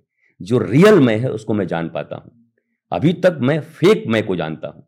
और फेक मैं के लिए सब कुछ करता हूँ। और ये फेक मैं इतना छोटा है कि बात बात में दुखी होता है और बात बात में सुखी होता है। पर जिस दिन रियल मैं को हमने रिकवर कर लिया रिकॉग्नाइज कर लिया तो वो आत्मा की तरह है, कभी न रूठता है, न मानता है, वो सम स्थिति में रहता है। मैं यूथ्स को यही कहूँगा कि आप बहुत अच्छे, किसी सच्चे सदगुरु की शरण में रहकर जैसे इंटर्नशिप करने जाते हैं ना, आप किसी चीज़ में जाते हैं, बोला मेडिकल में है, अभी तीन महीने का ये है इंजीनियरिंग में है, ये कर रहे हैं, बोला यहाँ पर बोला पॉडकास्ट का ये है, यहाँ भी हम एआई सीख रहे हैं आर्टिफिशियल इंटेलिजेंस सीख रहे हैं तो तीन महीना इनके अंडर में है हम सुपरविजन में है, काम कर रहे हैं। तो जब जीवन की विद्या भी सीखनी हो तो आपको किसी गुरु के अधीन रह करके उस विद्या को सीखना होता है। कख गघ और एबीसीडी सीखने के लिए दो दो तीन तीन साल लग जाते हैं, तब आड़ा तिरछा ए लिखना सीखते हैं, नहीं तो लाइन उधर चला जाता है ए का मार्ग मार ऐसे मत लिख, ऐसे लिख। और आप समझो, जिस विद्या के विषय में मैं बात कर रहा हूँ सा विद्या या विमुक्त ये ये ऐसी विद्या है कि आपको लिबर्टी दे देगी, आपको स्वतंत्रता दे देगी। जीवन में ही मुक्त हो जाओगे, मरने के बाद मुक्ति की बात छोड़ो, जीते जी मुक्त महापुरुष की तरह जियोगे। इसके लिए आपको समय तो देना होगा। श्रेष्ठ सदुर्गु शरण में, श्रेष्ठ प्रोफेसर की शरण में, एक काउंसिलर की शरण में अगर आप रहोगे तो आपका जीवन बड़ा आनंदमय होगा। भगवान श्री राम ने, भगवान होते हुए हर बात अपने गुरु से पूछ के की। वो गुरु के गृह में पढ़ने जाते हैं। भगवान राम के पिता दशरथ जी के जीवन में कोई दुख आता है तो मौसा मौसी चाचा चाची के पास नहीं जाते। एक बार भूपति मन माही भयगुलानी मोरु सुतनाही तो गुरु गृह गयऊ, तुरत मही पाला वो पहले कहाँ गए? गुरु के गृह में गए। भगवान राम के पिता भी तो पहले गुरु के गृह में जाते हैं। भारतीयों को जिस दिन आदत लग जाएगी, भारत बदल जाएगा और भारत फिर से विश्व गुरु हो जाएगा। हम उम्मीद करते हैं, आप हमारी क्लिष्ट भाषा को भी बड़े आराम से समझ लोगे। समझ लीजिए, मंगल होगा। गुरुदेव, हमने राम जी की बात करी, सीता जी की बात करी। आज मैं आपसे एक पर्सनल प्रश्न भी पूछूँगा और चाहे इस आपके माध्यम से लोगों को इसकी क्लैरिटी और मिले, प्रेम और विवाह में क्या फ़र्क है? देखिए, अगर पहले स्वयंवर को देखेंगे हमारे यहाँ पर, स्वयंवर ही हुआ करते थे। और स्वयंवर का अर्थ होता था कि कन्या श्रेष्ठ कुलीन लोगों में अपने लिए वर चुनती थी। ऐसा नहीं कि कोई आवारा आके उसमें बैठ जाएगा। स्वयंवर शब्द का अर्थ है कि पहले एलिजिबल हैं कि नहीं। तो बहुत छान कर तब वैसे युवराजों को बिठाया जाता था या साधारण लोगों को भी और फिर कन्या जा कर के वर्ण कर लेती थी। तो एक तरीके से इसको प्रेम विवाह ही माना जाता था कि जिनसे उनकी निगाहें मिली, उनको लगा ये मेरे लिए हैं, उनसे वो प्रेम किया और विवाह कर लेती। प्रेम तो एक शाश्वत शब्द है। आपने सुना होगा love is God God is love ये तो प्रेम करने वाले भी लिखते हैं truth is God God is truth love is truth truth is love तो प्रेम से बड़ा तो कुछ है नहीं। पर प्रेम केवल एक शरीर के रिश्ते में बंध जाए, ये भी ठीक नहीं लगता। प्यार तो प्यार है, इसे रिश्तों का नाम न दो, ये तो बॉलीवुड वाले भी जानते हैं। तो प्रेम विवाह का अर्थ ये है, विवाह एक संस्कार है। सनातन संस्कृति में सोलह संस्कार होते हैं। उसमें विवाह एक संस्कार है, जहाँ पर दो हृदय मिलते हैं। दो शरीरों के मिलन का मार्ग प्रशस्त होता है। और फिर उन दोनों के मिलन से इस पृथ्वी पर कोई एक नया फूल आ रहा होता है, जो इस पृथ्वी को सुगंधित बनाने आ रहा होता है, या तो फिर रावण जैसा कोई आ रहा होता है, जो सबको तड़पाने आ रहा होता है। तो ये बहुत ही सेंसिटिव चीज़ है, इसलिए सनातन धर्म ने इसको संस्कारों में बांधा था। तेरह संस्कार पाँच वर्ष की उम्र तक बच्चों के हो जाया करते थे, और ये फिर सोलह वर्ष के बाद होता था। तो विवाह की बाद प्रेम हो कि प्रेम के बाद विवाह हो, ये भी एक प्रश्न आता है। मेरा ऐसा मानना है कि जिसको एग्जिस्टेंस से प्रेम होगा, अस्तित्व से, और लिंगात्मक दृष्टि से ऊपर उठकर आत्म संबंधी चीज़ों को जो जानता होगा, पहले तो प्रेम शब्द का अनुभव भी वही कर सकता है। हम जिस लव की बात करते हैं, रियली उसमें लस्ट होता है L U S T L O V तो लस्ट को हमने लव समझ लिया है, लेकिन हमारे समझने से कुछ नहीं होता। हमने अगर पीतल को सोना समझ लिया तो जौहरी थोड़ी ले लेगा। सोने के भाव में। हम्म। नहीं जी हमारी भावना है इसमें सोने की आप ले लो। वो भावना नहीं चलेगी उसे सोना होना पड़ेगा। वैसे ही लस्ट से ऊपर जब उठते हैं अर्थात मन से शरीर से इन सब चीज़ों से ऊपर उठकर जब आत्म भाव में स्थित होकर हम प्रेम करना सीख लेते हैं तभी उसको प्रेम विवाह कहा जा सकता है। नहीं तो ज़्यादातर विवाह इसलिए खंडित हो रहे हैं या तो इवेंट बन चुके हैं या चमड़े और कपड़े देखकर विवाह किए गए हैं पर मन से जब पाला पड़ता है तो फिर कोर्ट में खड़े हो जाते हैं। चमड़े को तो देखा, वाणी को तो देखा, कपड़ों को तो देखा, डिज़ाइन को तो देखा, पर मन को नहीं देखा। और अब मन से जब पाला पड़ा चौबीस घंटे साथ रहने के बाद तो छः महीने के बाद ही कोर्ट में नज़र आते हैं। मुझे लगता है मन की पहचान होनी ज़रूरी है। तन के पहचान के साथ साथ मन का पहचान होना ज़रूरी है। अखबारों में आपने विज्ञापन देखा होगा। लंबी, सांवरी, भूरी, पाँच फीट दो इंच, छरहरी, अरे क्या है ये? कोई बाज़ार है? क्या आपने उसमें लिखा कुलीनता के विषय में? माता का जीवन ऐसा, पिता का जीवन ऐसा, नाना घर का जीवन ऐसा, नानी के घर का जीवन ऐसा। हम लोगों के प्राचीन, हमारे जो दादा दादी इत्यादि के विवाह हुआ करते थे तीन तीन पीढ़ियाँ ऊपर देखी जाती थी। नानी के घर में कैसे लोग रहे हैं? दादा के घर में कैसे लोग रहे हैं? जब कुलीनता समझ में आती थी तो समझ में आता था कि इनके हेरिडिटी ऐसे होंगे, अनुवांशिक रूप से ऐसे होंगे, शादियाँ बहुत कम टूटा करती थी। नहीं के बराबर। और बड़े प्रेम से बड़े बड़े घर चला करते थे। अब शादियाँ बहुत कम ठहर रही हैं, ज़्यादातर टूट जा रही हैं, क्योंकि हमने विचार खोया है, हमने शादी को केवल ऊपर एक इवेंट की तरह लिया है, इस विवाह को जब संस्कार की तरह लेंगे तो यह महाप्रेम की गाथा है और इस प्रेम का परिणाम एक नया जगत है, एक नया वर्ल्ड है, एक नया भारत है, जहाँ एक नया शिशु आकर के विवेकानंद की तरह पूरे शिकागो में जाकर भारतीय धर्म की ध्वजा को लहरा रहा होगा। है कठिन बात। ये कह सकते हैं प्रेम आध्यात्मिक और विवाह सामाजिक है। जस्ट नाइस लाइन मुझे लगता है कि समाज की सामाजिकता को सिर्फ़ अगर निर्वाह करना हो तो विवाह है और प्रेम तो फिर आध्यात्मिक है। हम्म। आत्म तत्व का मिलन हो तो प्रेम होता है। पर दोनों होना बड़ा ज़रूरी है। सामाजिक रूप से भी एक होना ज़रूरी है पर उसके प्राण प्रेम है। कोई बहुत अच्छा सजावट किया हुआ है। हम बोले नौ लाख का हार है जी इतनी ये है ये है ये है इतनी सुंदरता है। अंत में बोले, बस एक कमी है क्या? बोला, बस मुर्दा है। अरे बोले क्या बात कर रहे हो? तो इसे मुर्दे से कैसे विवाह करेंगे? अर्थात प्रेम प्राण है और बाकी सब चीज़ें उसके ऑर्नामेंट्स हैं। तो ऑर्नामेंट्स अच्छा हो, बड़ी अच्छी बात है बट निष्प्राण ऑर्नामेंट्स क्या करेंगे? उसके लिए जीवन की ज़रूरत है।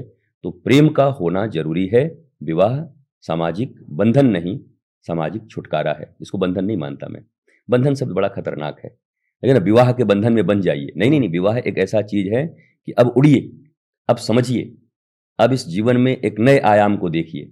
अभी तक आप ऐसे रहे हैं। अब आप प्रकृति के प्रति, प्रकृति ने जो आपको दिया है, लौटाने का समय आया है। जरा लौटाइए तो प्रकृति को विवेकानंद, जरा लौटाइए तो एक ध्रुव, लौटाइए तो मदालसा, लौटाइए तो जगत जननी जानकी की तरह किसी बेटी को। ये लौटाने का जब समय आता है तो ये हमें उतनी ही सिंसियरिटी के साथ रिचुअल्स को फॉलो करते हुए एंड रिचुअल्स के पीछे साइंस को फॉलो करते हुए इन चीज़ों का चयन करना चाहिए। प्रेम एक से होना चाहिए या कईयों से हो सकता है? देखिए प्रेम तो सृष्टि से समष्टि से होती है और प्रेम स्वयं से होता है। प्रेम शब्द में कहा गया जब मैं था तब हरी नहीं अब हरी है मैं नहीं। प्रेम गली अति साकरी तामे दो न समाही। अब अगर ये लाइन देखिए तो प्रेम गली में दो आ ही नहीं सकते अकेले से हो सकता है। अर्थात सेल्फ रियलाइजेशन ही प्योर लव है। अगर ये हो गया तो ये व्यष्टि समष्टि बन जाती है। पहले हम एक होते हैं और एक से अनेक हो जाते हैं। बिंदु सिंधु बन जाती है। बिंदु अकेली है तो हवा का एक झोंका उसे मिटा सकती है। मिट्टी का एक डेरा उसको सुखा सकता है। परंतु जब वो सिंधु में मिल गई तो ये सूर्य भी उसका कुछ नहीं बिगाड़ सकता और सागर सदा मौज में रहती है। मौज कहते हैं उसकी लहरों को। तो सागर की मौज तो सभी जानते हैं। जीवन का मौज भी तभी है जब हम प्रेम तत्व को सार्वभौम तरीके से अनुभव कर लें। और अनुभव न किया, जाना नहीं तो हम भी सूख जाएँगे। तो प्रेम एक, दो या दस से नहीं हो सकता, पचास से नहीं हो सकता। ऊधव मन न भय दस बीस, एक हूँ तो गयो श्याम संग, अब को और आधे ईस। गोपी कहती है, अरे उद्धव क्या समझाने आया है? एक ही मन था? हाँ वो तो मनमोहन को दे दिया। अब तुम कह रहे हो कि ध्यान करो, ज्ञान करो। कहाँ से मन लाऊं? एक ही था, दे दिया। तो समग्र रूप से अपने आप को किसी ऐसे श्रेष्ठ को समर्पित कर देना ही परम प्रेम की प्राप्ति है और वह ईश्वर से ही हो सकता है। हम भी जानते हैं आप भी जानते हैं महाराज जी लोग कॉलेज में अपने टीनेज की उम्र में या फिर ऑफ़िस में काम करते हुए कई लोगों से प्रेम में पड़ जाते हैं ठीक है? किसी कई बार एक ही प्रेम होता है वो विवाह तक भी चला जाता है। एक बड़ा ही कॉमन सा प्रश्न है आप बताइए आप किस दृष्टि से इसको देखते हैं? क्या शादी से पहले संभव करना चाहिए? देखिए मैं आपको सीधा सीधा बता दूँ हमारे यहाँ एक बहुत प्यारा ग्रंथ है जिसका नाम है वात्सायन ऋषि ने लिखा है काम शास्त्र। भारत वो जगह है जब विश्व के अन्य देश अंधकार में जी रहे थे। लोग कहते हैं कि हम जादूगर और सपेरे हैं। वो होंगे। ज्ञान का प्रकाश पहले यहाँ से फैला है। यहाँ एक ऋषि ने शास्त्र लिखा जिसको काम शास्त्र कहते हैं। अगर हम्म। काम शास्त्र की पढ़ाई आज हो रही होती तो जिस सेक्स को लेकर के इतनी विडंबना है इस समाज में और चारों तरफ़ इस दुनिया में दो ही चीज़ें बिकती हैं।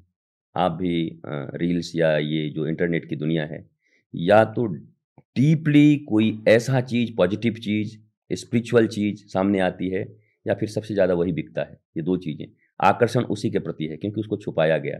हमारे ऋषि ने उसको सामने रखा था ग्रंथ बना करके कि इसको पढ़ लो। तेरह वर्ष के पहले पढ़ाया जाता था वो। थर्टीन ईयर्स के पहले उस शास्त्र को पढ़ा दिए जाते थे विवाह के पूर्व जीवन की जितनी भी ऐसी सूचनाएँ हैं वो उस कपल को दे दी जाती थी जब अपना वैवाहिक जीवन वो आराम से जीते थे। लेकिन आज क्या है सब कुछ छिपाया जाता है। ये पाप है ये पाप है ये पाप है ये पाप है। उसके भी मन में हो गया कि चलो पाँच सात पाप कर ही चुके हैं तो दस और कर पाप ही पाप कर रहे हैं। हमने कभी नहीं सिखाया कि हमारे ऋषियों ने इसको धर्म बताया है। वात्सायन ऋषि ने काम शास्त्र को धर्म बताया है। हमारे यहाँ चतुर्विद पुरुषार्थ हैं। धर्म अर्थ काम और मोक्ष। आप बताओ जिस सनातन शास्त्र में और धर्म में काम को धर्म माना गया हो काम काम को चतुर्विद पुरुषार्थ माना गया हो सनातन शास्त्र के चौथे पहिए में से एक पहिया हो उसको इतनी पाप की दृष्टि से क्यों देख रहे हो? तो धर्म है अर्थ है काम है मोक्ष है। धर्म गायब हो गया मोक्ष गायब हो गया। अब केवल काम, काम और अर्थ की नदी बह रही है जो मर्यादाहीन हो गई है और जब मर्यादाहीन गंगा जी भी हो जाती हैं तो लोग झाड़ू मार के अपने घर से निकाल देते हैं। अब वाराणसी में देखना जब गंगा जी बाढ़ आ जाती हैं तो जो लोग उनकी आरती करते हैं, वही महिलाएँ झाड़ू मार के बाहर निकल निकलो निकलो कहें, मेरे घर में आ गई? तो गंगा जी पूछती हैं, कल तो आरती किया था? बोला, कल मर्यादा में थी आप। आप दोनों किनारों में बह रही थी तो हमने आके आरती कर दिया। आज आपने मर्यादा तोड़ दिया, घर में घुस गई, अब आपको झाड़ू मारेंगे। वैसे ही जब जीवन में हम मर्यादा में रहते हैं, धर्म और मोक्ष की मर्यादा में काम और अर्थ की नदी बहती रहे तो व्यक्ति पूजनीय हो जाता है, परंतु धर्म और मोक्ष के किनारे टूट गए, केवल काम मैंने सेक्स एंड मनी की नदी अगर बह रही है तो उस आदमी के जीवन में कोई शांति, प्रेम और आनंद नहीं मिल सकता। वह भी आवारा की तरह जीता है, भटका हुआ जीता है। इसलिए मैं ये कहूँगा कि इस शब्द को जितना छुपाया गया, वो उतना ही खतरनाक होता गया। तेरह वर्ष की आयु से पहले सीधे सीधे रजोनिवृत्ति के पहले, रजोगुण, रजोधर्म के पहले इसकी पढ़ाई अनिवार्य रूप से आज के दस हज़ार वर्ष पहले भारत में था। भारत डेवलप किया और नीचे गिरा? अब बताओ। वो पढ़ाई पहले हो जाती हाँ। थी और कितने स्वस्थ संतान होते थे कैसे कैसे लोग इस पृथ्वी पर आते थे। वो अपने दाम्पत्य जीवन का भी कितना आनंद लेते थे।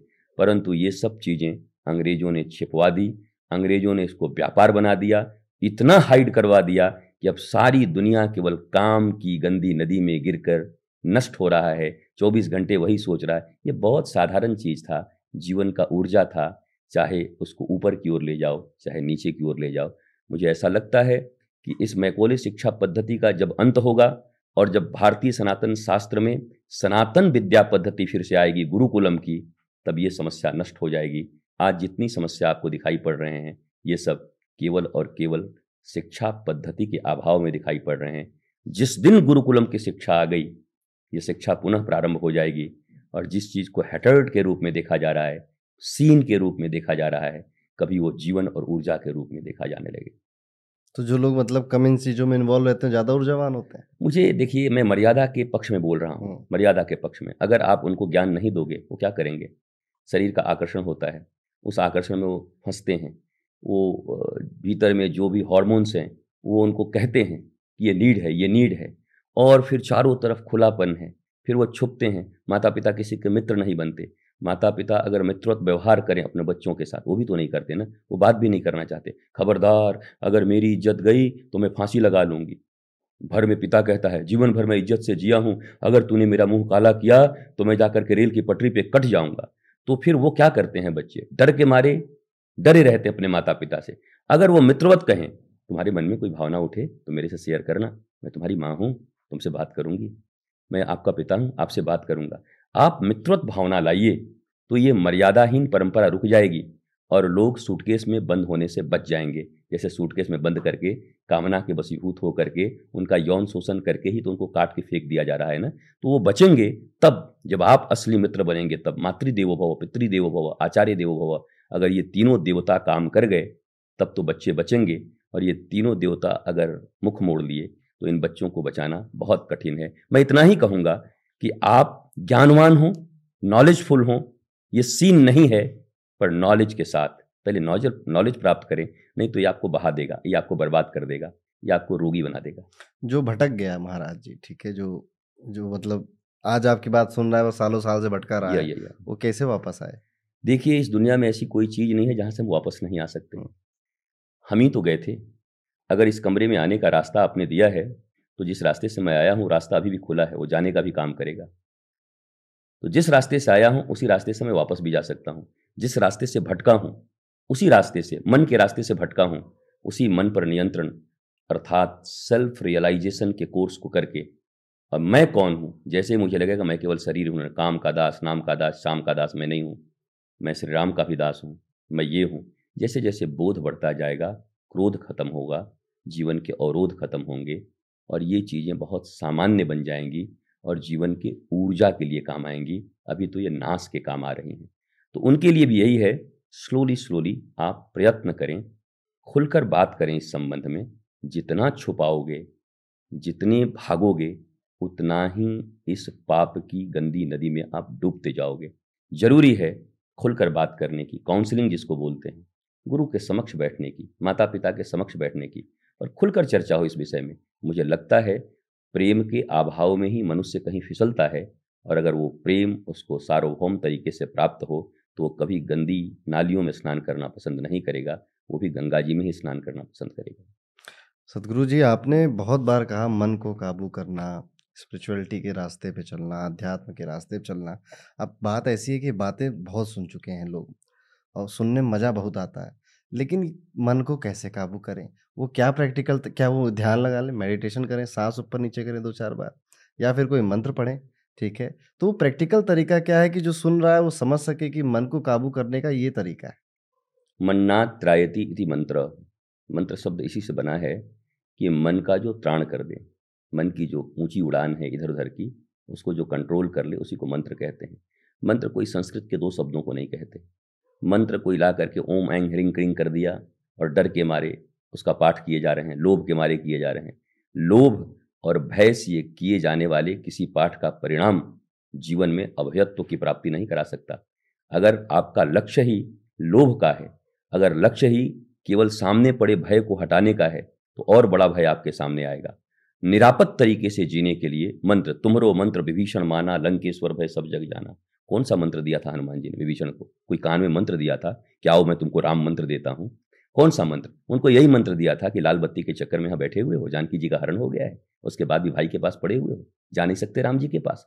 अर्थात जिस समय में विभीषण को शौर्य और वीरता की ज़रूरत थी, मन को बहुत दृढ़ करने का ज़रूरत था कि नहीं नहीं नहीं, इन रिश्तों में फंस करके मैं रघुनाथ का विरोधी नहीं हो सकता और इसका साथ नहीं दे सकता, वो तब तक क्यों पड़े हुए थे? उनको तो पता था सीता जी का हरण हो गया है। पहले क्यों नहीं चले गए थे? वो भी इंतज़ार कर रहे थे जाऊँ नहीं जाऊँ भाई है क्या करूँ? अरे बढ़िया तो लाल बत्ती मिला हुआ है महामंत्री हूँ कहीं लाल बत्ती हट न जाए। हनुमान जी ने आकर ज्ञान दिया कहाँ फंसे हुए हो? ज़िंदगी बर्बाद हो जाएगी इसमें से कोई बचने वाला नहीं है। ये सब जाने वाले हैं। एक लाख पूत सवा लाख नाती तारावण कर दिया न बाती जल्दी पहुंचो रघुनाथ के पास। बातें समझ में आई विभीषण की और विभीषण पहुँच गए और बाद में लंकेश्वर बन गए। मंत्र का अर्थ यही होता है कि उस समय मन के भीतर में जो नॉट्स हैं गिरह हैं उस गिरह को कोई महापुरुष खोल दिया करके। कभी आप आप जनेऊ पहनते होंगे, वो तो जनेऊ कभी कभी अब स्नान किया और रख दिया, हमारे लोग तो कभी कभी रख देते हैं और निकल के उलझ जाता है, फिर मैं इनको बुलाता हूँ, यार, ऐसा तू रख दिया, उलझ गया फिर से। तो सुलझाना बड़ा कठिन। अगर आप घबराए तो और उलझता जाता है और आपने बड़ी शांति से उसको तन्मयता से एक एक धागे को निकाल लिया तो सुलझ जाता है। मन अगर उलझा है तो घबराने से नहीं छूटेंगे, बल्कि बड़ी शांति से किसी श्रेष्ठ महापुरुष की शरण में रहकर गाड़ी बिगड़ गई है तो खुद से नहीं बनेगी, बल्कि और हाथ लगाएँगे तो और ज़्यादा डिजिटल नुकसान हो जाएगा आजकल तो। तो फिर भेज देते हैं, उसी वर्कशॉप में, वो धीरे धीरे इसको बना देंगे और फिर आराम से आप इसकी सवारी कर पाएँगे। गड़बड़ हुआ है तो वेट करिए, इसको रिपेयर करिए और आगे बढ़िए। मैं मानता हूँ कि ये बातें सिर्फ़ बातें हैं, लेकिन ये भी तो बात है ना, दो बजे रात में हम और आप पॉडकास्ट कर रहे हैं, कोई रजाई के नीचे सोया होगा। जब ये पॉडकास्ट हिट होगा, आप भी प्रसन्न हो रहे होंगे, हम भी प्रसन्न हो रहे होंगे और जो सुनेंगे जिनके जीवन की समस्याओं का समाधान होगा वो भी प्रसन्न हो रहे होंगे। तो करना तो पड़ता है। तो मन के नियंत्रण के लिए भी गुरु के निर्देशन और शास्त्र के निर्देशन में वो कर्म जो आपको बताए गए हैं वो करना पड़ेगा। सुना तो समर संपूर्ण भारतीयों ने सब कुछ सुन लिया है। धर्म ही मूल है एक दिन तो जाना है। आपने सुना है। जिसको देखिए क्या है इस दुनिया में एक दिन तो जाना है? उसके बाद पाँच रुपए के लिए गोली मार देगा किसी को। क्या है इस दिन तो जाना है? इसको बोलते हैं मरकट वैराग्य हम्म। श्मशान वैराग्य। ऐसे श्मशान और मरकट वैराग्य से कुछ नहीं होता बल्कि गुरु के निर्देशन में रह करके दृढ़ निष्ठा के साथ अपने भीतर ज्ञान को उत्पन्न करना होता है। तो जब करेंगे तो पाएँगे कर्मण्यवाधिकारस्तु माँ फलेसु कदाचन कर्म के बिना कुछ हो नहीं सकता। रामायण भी कहती है कर्म प्रधान विश्व करी राखा जो जस करही सो तस फल चाखा। तो कर्म जिस दिशा में आपने किया होगा वही फल आपको मिलेगा। एक बार शास्त्र और गुरु की तरफ़ नॉलेज की तरफ़ मुड़कर देखिए आपके उलझे हुए डोर सुलझ जाएँगे। इसके सिवा कोई उपाय नहीं। अब मैं नौकरी करूँ बिज़नेस करूँ दुनिया भर के मेरे पास काम है कि मैं गुरु की शरण में जाऊँ? अब मैं नौकरी करूँ बिज़नेस करूँ किस लिए कर रहे हैं? क्योंकि मैं शांति पाऊँ मैं आनंद पाऊँ मैं मस्ती से रहूँ। हम्म। सब पा के भी एलन मस्क बन करके भी ये चिंता रही जा रही है कि जिस ट्विटर को हम खरीदना चाहते थे हमारे रेट पर नहीं खरीद पाए। हम टेंशन में जा रहे हैं। हम धीरू भाई अंबानी के पुत्र हो करके भी और जब कोकिला बेन जाती हैं अपने गुरु के पास तो रोने लगती हैं। तो उनके गुरु पूछते हैं, आप क्यों रो रही हो? आप तो इतने बड़े संपन्न परिवार की बोला, मुझे सब तो है, बस एक ही चीज़ की कमी लगती है, क्या? बोला, आपको भी कमी है? बोला हाँ क्या? हम चाहते हैं दोनों बेटे और बहू एक साथ रहते तो उस दिन उनके गुरु ने कहा, मुझे पता चल गया, धन के पहाड़ पर भी कोई बैठा हो तो संपूर्ण शांति उसको नहीं मिल सकती। जब कोकिला बेन जी, मुकेश जी और अनिल जी के या दोनों बहुओं के व्यवहार से खुश नहीं हैं, दोनों एक होते तो खुश रहते तो धन से तो सारा सुख नहीं मिलता ना। तो मैं नौकरी करूँ, किस लिए नौकरी करें? प्रश्न ये करिए, किस लिए नौकरी करूँ? इस दुनिया में कोई ऐसा है जो नौकर बनना चाहता है? हर आदमी मालिक बनना चाहता है? पर भारत को मैकोले ने नौकरी करना सिखा दिया, नौकरी हमारे जीन्स में भर दिया, हमारे रक्त में भर दिया। हर आदमी नौकर बनने के लिए परेशान है। हम तो परेशान है, मैं मालिक बनूं। सेल्फ रियलाइज़ पर्सनैलिटी बन करके और मालिक की तरह इस दुनिया में घूमूं। पर सारी दुनिया नौकर बनने के लिए घूम रही है। और किसी को आप कह दो, आप मेरे नौकर हो, हम आपके बाप के भी नौकर नहीं स्वीकार तो कोई नहीं करता। हम्म। किसी की सत्ता स्वीकार नहीं करती। पर ये नौकरी किस लिए करें? चंद पैसों के लिए। पैसे से क्या मिलेगा? कहते हैं खूब पैसा कमाएँगे फिर खूब आराम से रहेंगे आनंद से रहेंगे। अर्थात आपकी प्राप्ति आनंद और आराम ही है ना? तो वो आनंद और आराम इतना हाथ घुमा के क्यों प्राप्त कर रहे हो? सेल्फ रियलाइजेशन के बिना नॉलेज के बिना आप धन के पहाड़ पर भी बैठे होगे तो भारत में जैसे 74 परसेंट लोग आज मेंटल स्ट्रेस से गुजर रहे हैं। अब 26 लोग केवल बचे हैं। उन 26 हम्म। को मैं ढूंढता रहता हूँ बीच बीच में। बाकी सौ में तो चौहत्तर को मैं भी देखता हूँ कि इनकी हालत क्या है। मेंटल स्ट्रेस में है। मेंटल स्ट्रेस से दूर रहने के लिए आपको ये करना पड़ेगा। आपने नौकरी की महिमा जानी कि इससे पैसा मिलता है इसलिए आप नौकरी के लिए इतने परेशान हो। जिस दिन आपको ये पता चल जाएगा कि मेंटल स्ट्रेस से मुक्ति और सेलिब्रेशन और एंजॉयमेंट ज्ञान के बाद ही मिल सकता है। तो मैं सच कहता हूँ सारी दुनिया नॉलेज के पीछे भागेगी। मुझे भी नॉलेज चाहिए, मुझे भी नॉलेज चाहिए। अभी आपको महिमा पता नहीं है। महिमा पता नहीं है तो हीरे को भी आप रख करके और उससे मिर्ची और धनिया तोल करके बेचते रहोगे। कोई जोहरी आके बता देगा, अरे, ये करोड़ों का हीरा है तो क्या कर रहा है? दो दो रुपए का ये बेच रहा है?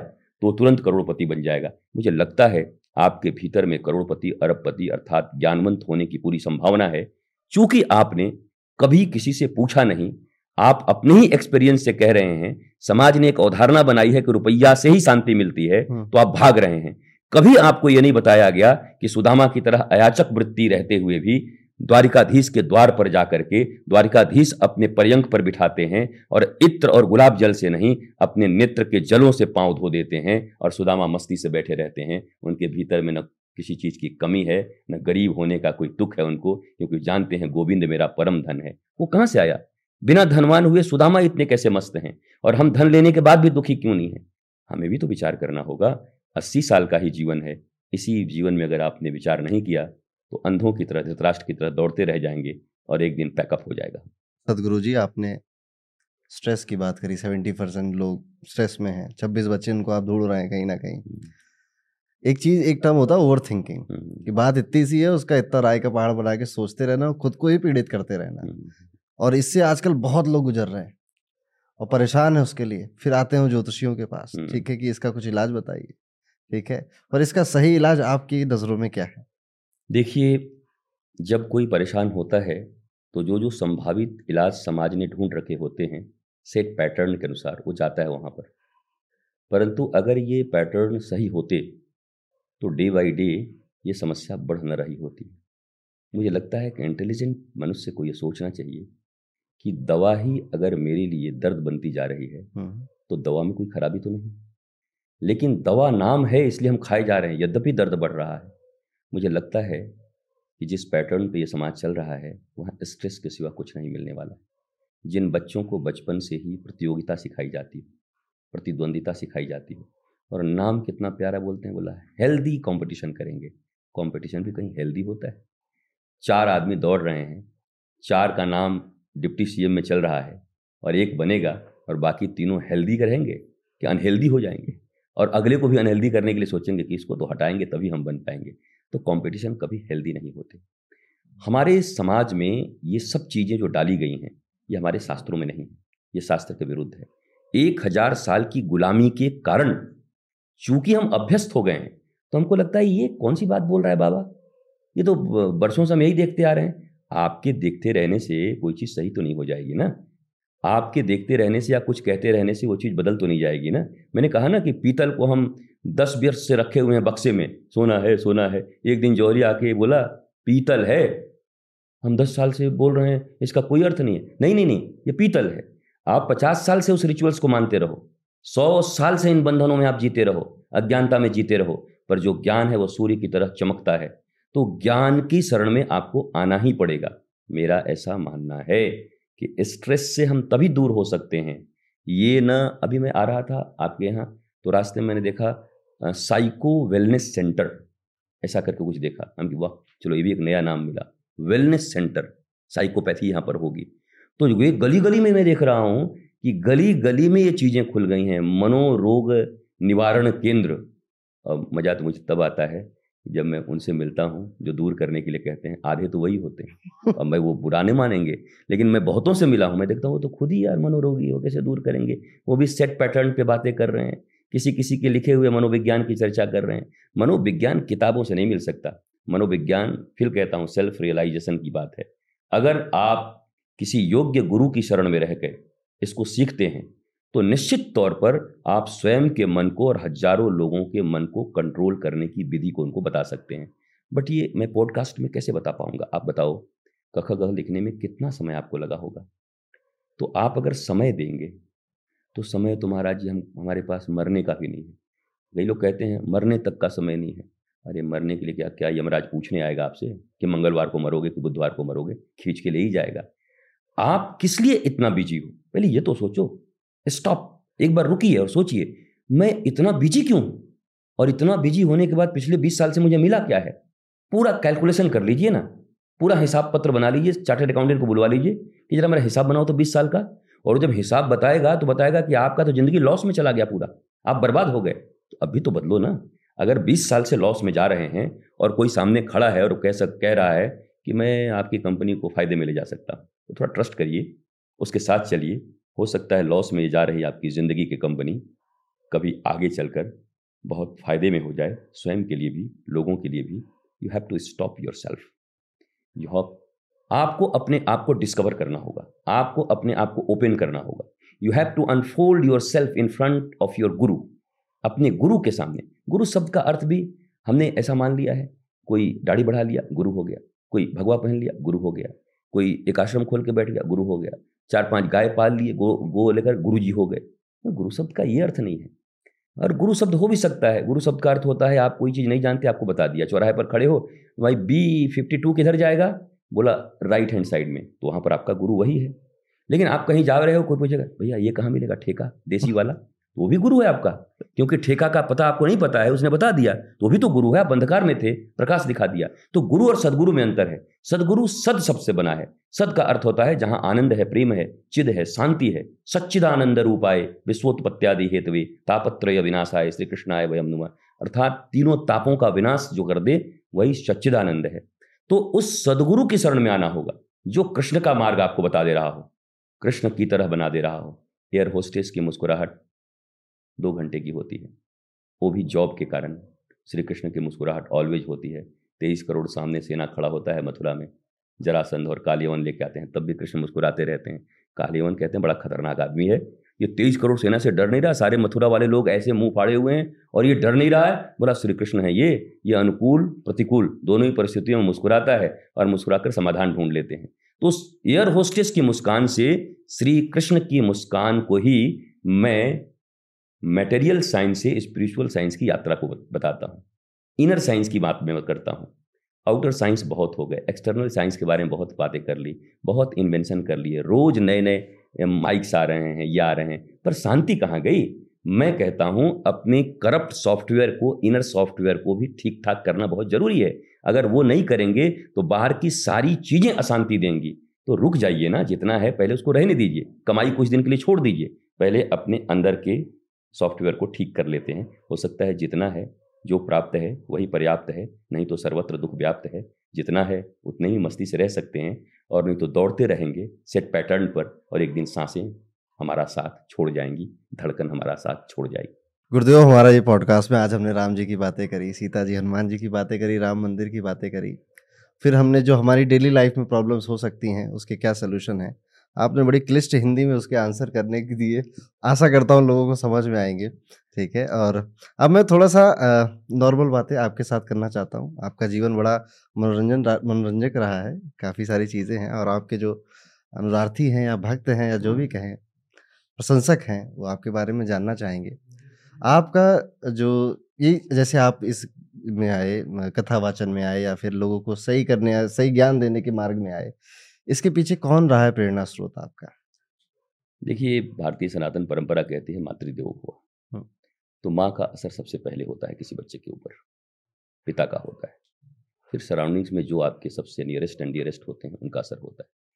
मुझे लगता है मेरे आसपास में जो भी लोग थे या हैं वो स्पिरिचुअल थे और विज्ञान को भी बहुत अच्छे से समझते थे। तो स्पिरिचुअलिटी और विज्ञान को जिन लोगों ने अलग अलग कर दिया था विरोध पैदा कर दिया था मैंने अपने घर में ही दोनों को एक होते हुए देखा है कि दोनों में कोई अंतर नहीं है। जो स्पिरिचुअल है, वही वैज्ञानिक है, जो वैज्ञानिक है, वही स्पिरिचुअल है।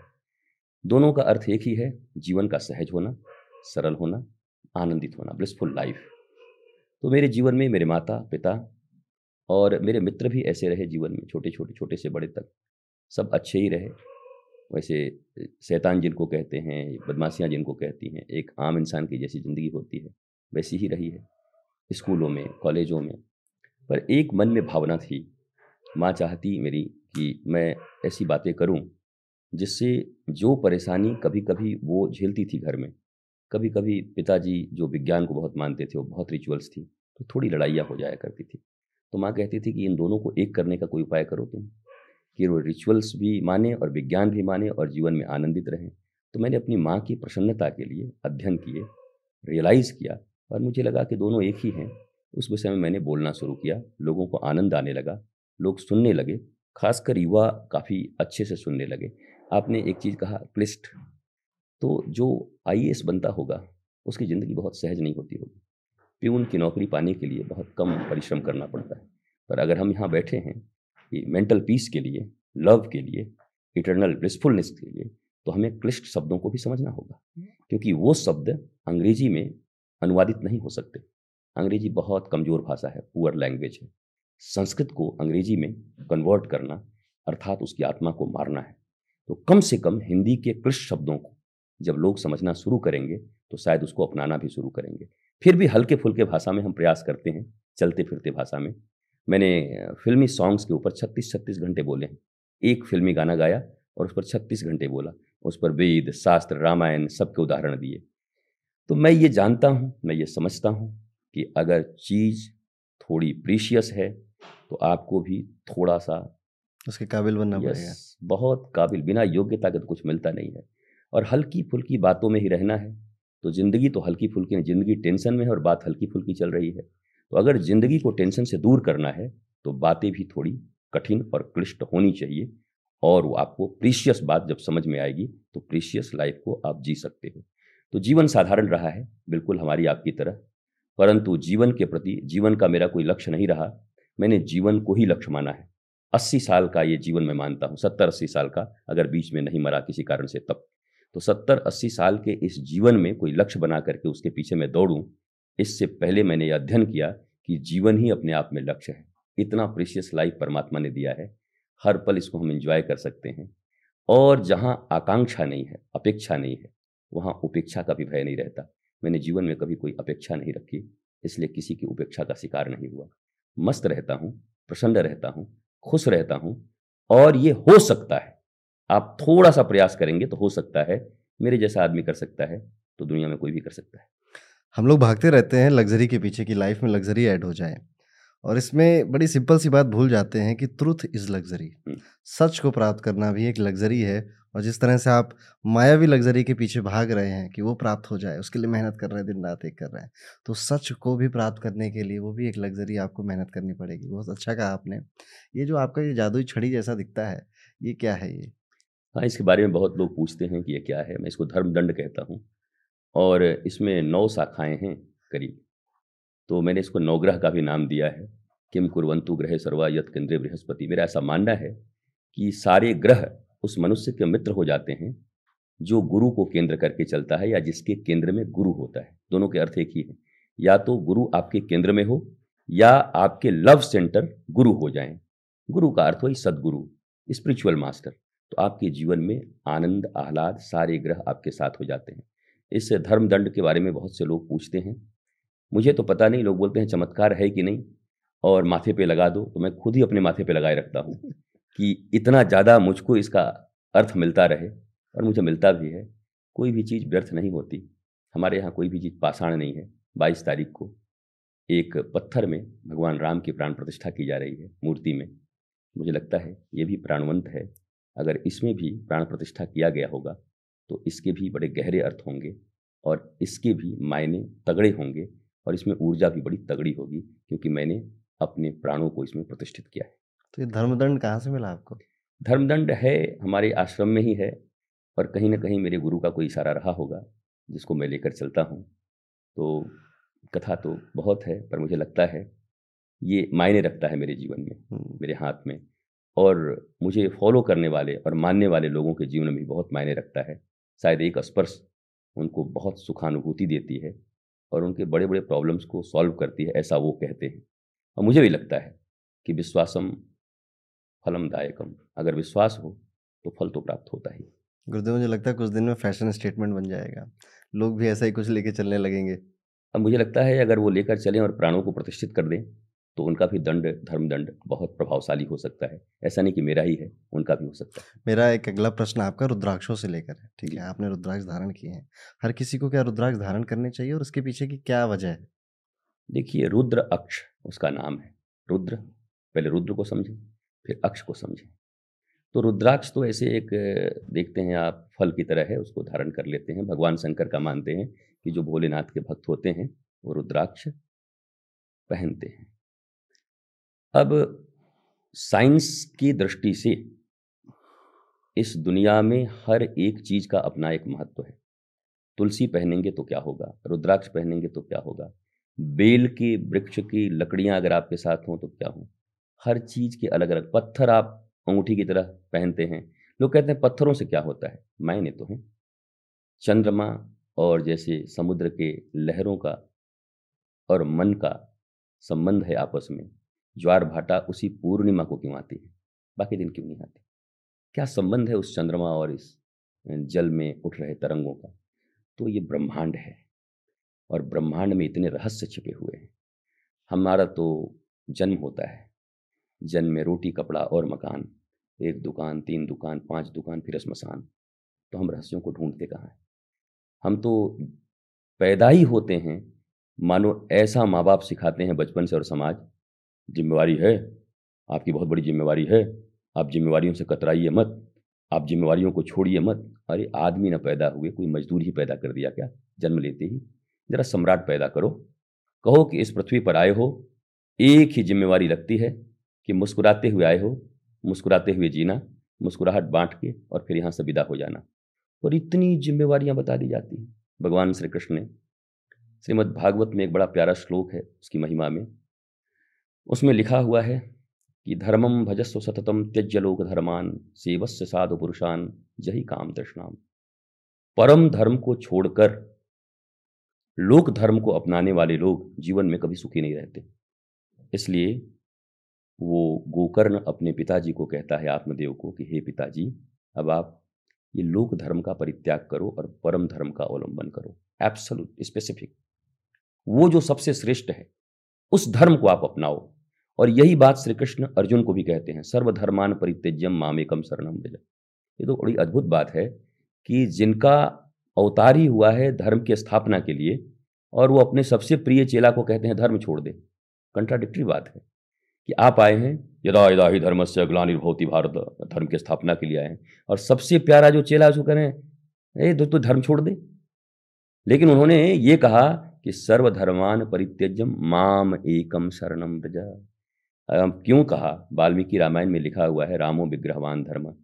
जब वो स्वयं इस पृथ्वी पर हों तो चलते फिरते धर्म हैं, उनको शास्त्रों की ज़रूरत नहीं पड़ती, उनका हंसना ही शास्त्र है, उनका चलना ही शास्त्र है, उनके एक एक कदम शास्त्र हैं, अलग से शास्त्र ढूँढने की ज़रूरत नहीं होती। ऐसे ही जब इस पृथ्वी पर कोई लिविंग मास्टर होता है, कोई जीवंत गुरु होता है, सदगुरु होता है, वो भी चलता फिरता शास्त्र होता है। आपने कई बार युद्ध देखा होगा दो लोगों के बीच में, जो परम शास्त्री लोग हैं, वो कहते हैं, शास्त्र में कहाँ लिखा है? और कभी कभी कबीर के जैसे लोग भी आ जाते हैं, बोला, तू कहता कागद की लेखी और मैं करता अखियन की देखी। मैं आँखों से जो देखता हूँ, समझता हूँ, वो करता हूँ। तो वर्तमान जीवन में जो आप अनुभव करते हैं, वो भी शास्त्र है। आपने सुना होगा उपनिषद के बारे में। बड़े जो उपनिषद।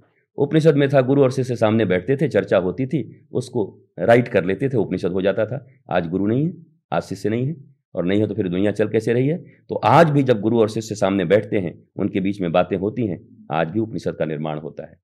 इसीलिए मैं कहता हूँ कि रूढ़ीवादिता के खिलाफ रहना चाहिए।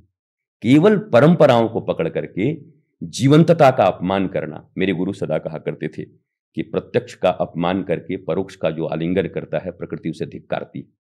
जो प्रत्यक्ष की अवहेलना करता है और परोक्ष को आलिंगन किए हुए प्रकृति उसे धिक्कारती है, हमें प्रत्यक्ष को आलिंगन करना चाहिए। मेरे जीवन में क्या चल रहा है? वही धर्म है। मेरे जीवन में क्या स्कारसिटीज हैं? उनको कैसे दूर कर सकते हैं? वो खोजना ही समुद्र मंथन है। और वहीं से रत्न निकलेंगे, वहीं से विष भी आएगा और वहीं से अमृत भी आएगा। मैं इस बात पर दृढ़ता से विश्वास करता हूँ कि हर व्यक्ति का अस्सी साल का जीवन एक चलता फिरता शास्त्र है और वो नए शास्त्रों को रोज लिखता है, नए शास्त्रों को गढ़ता है। अगर वो आनंदित है तो शास्त्र प्रचलित हो जाने चाहिए। हँसते हुए व्यक्ति को देख करके उसके पीछे आप चले जाइए। मैं सत्य कहता हूँ, गीता आपको छूनी नहीं पड़ेगी। वो हंसता हुआ मनुष्य, आह्लादित मनुष्य आपको गीता के सारे सूत्र अपने मुस्कुराहटों से सिखा देगा। और बाद में जब आप पढ़ेंगे तो आश्चर्यचकित हो जाएँगे, अरे, ये सारी बातें तो मुझे उन्होंने सिखाई थी। हँसते हँसते हाँ वो जीवंत महापुरुष ही ज़िंदा गीता हैं, ज़िंदा रामायण है और ज़िंदा महाभारत है। तो ऐसे महापुरुषों की शरणागति बहुत ज़रूरी है।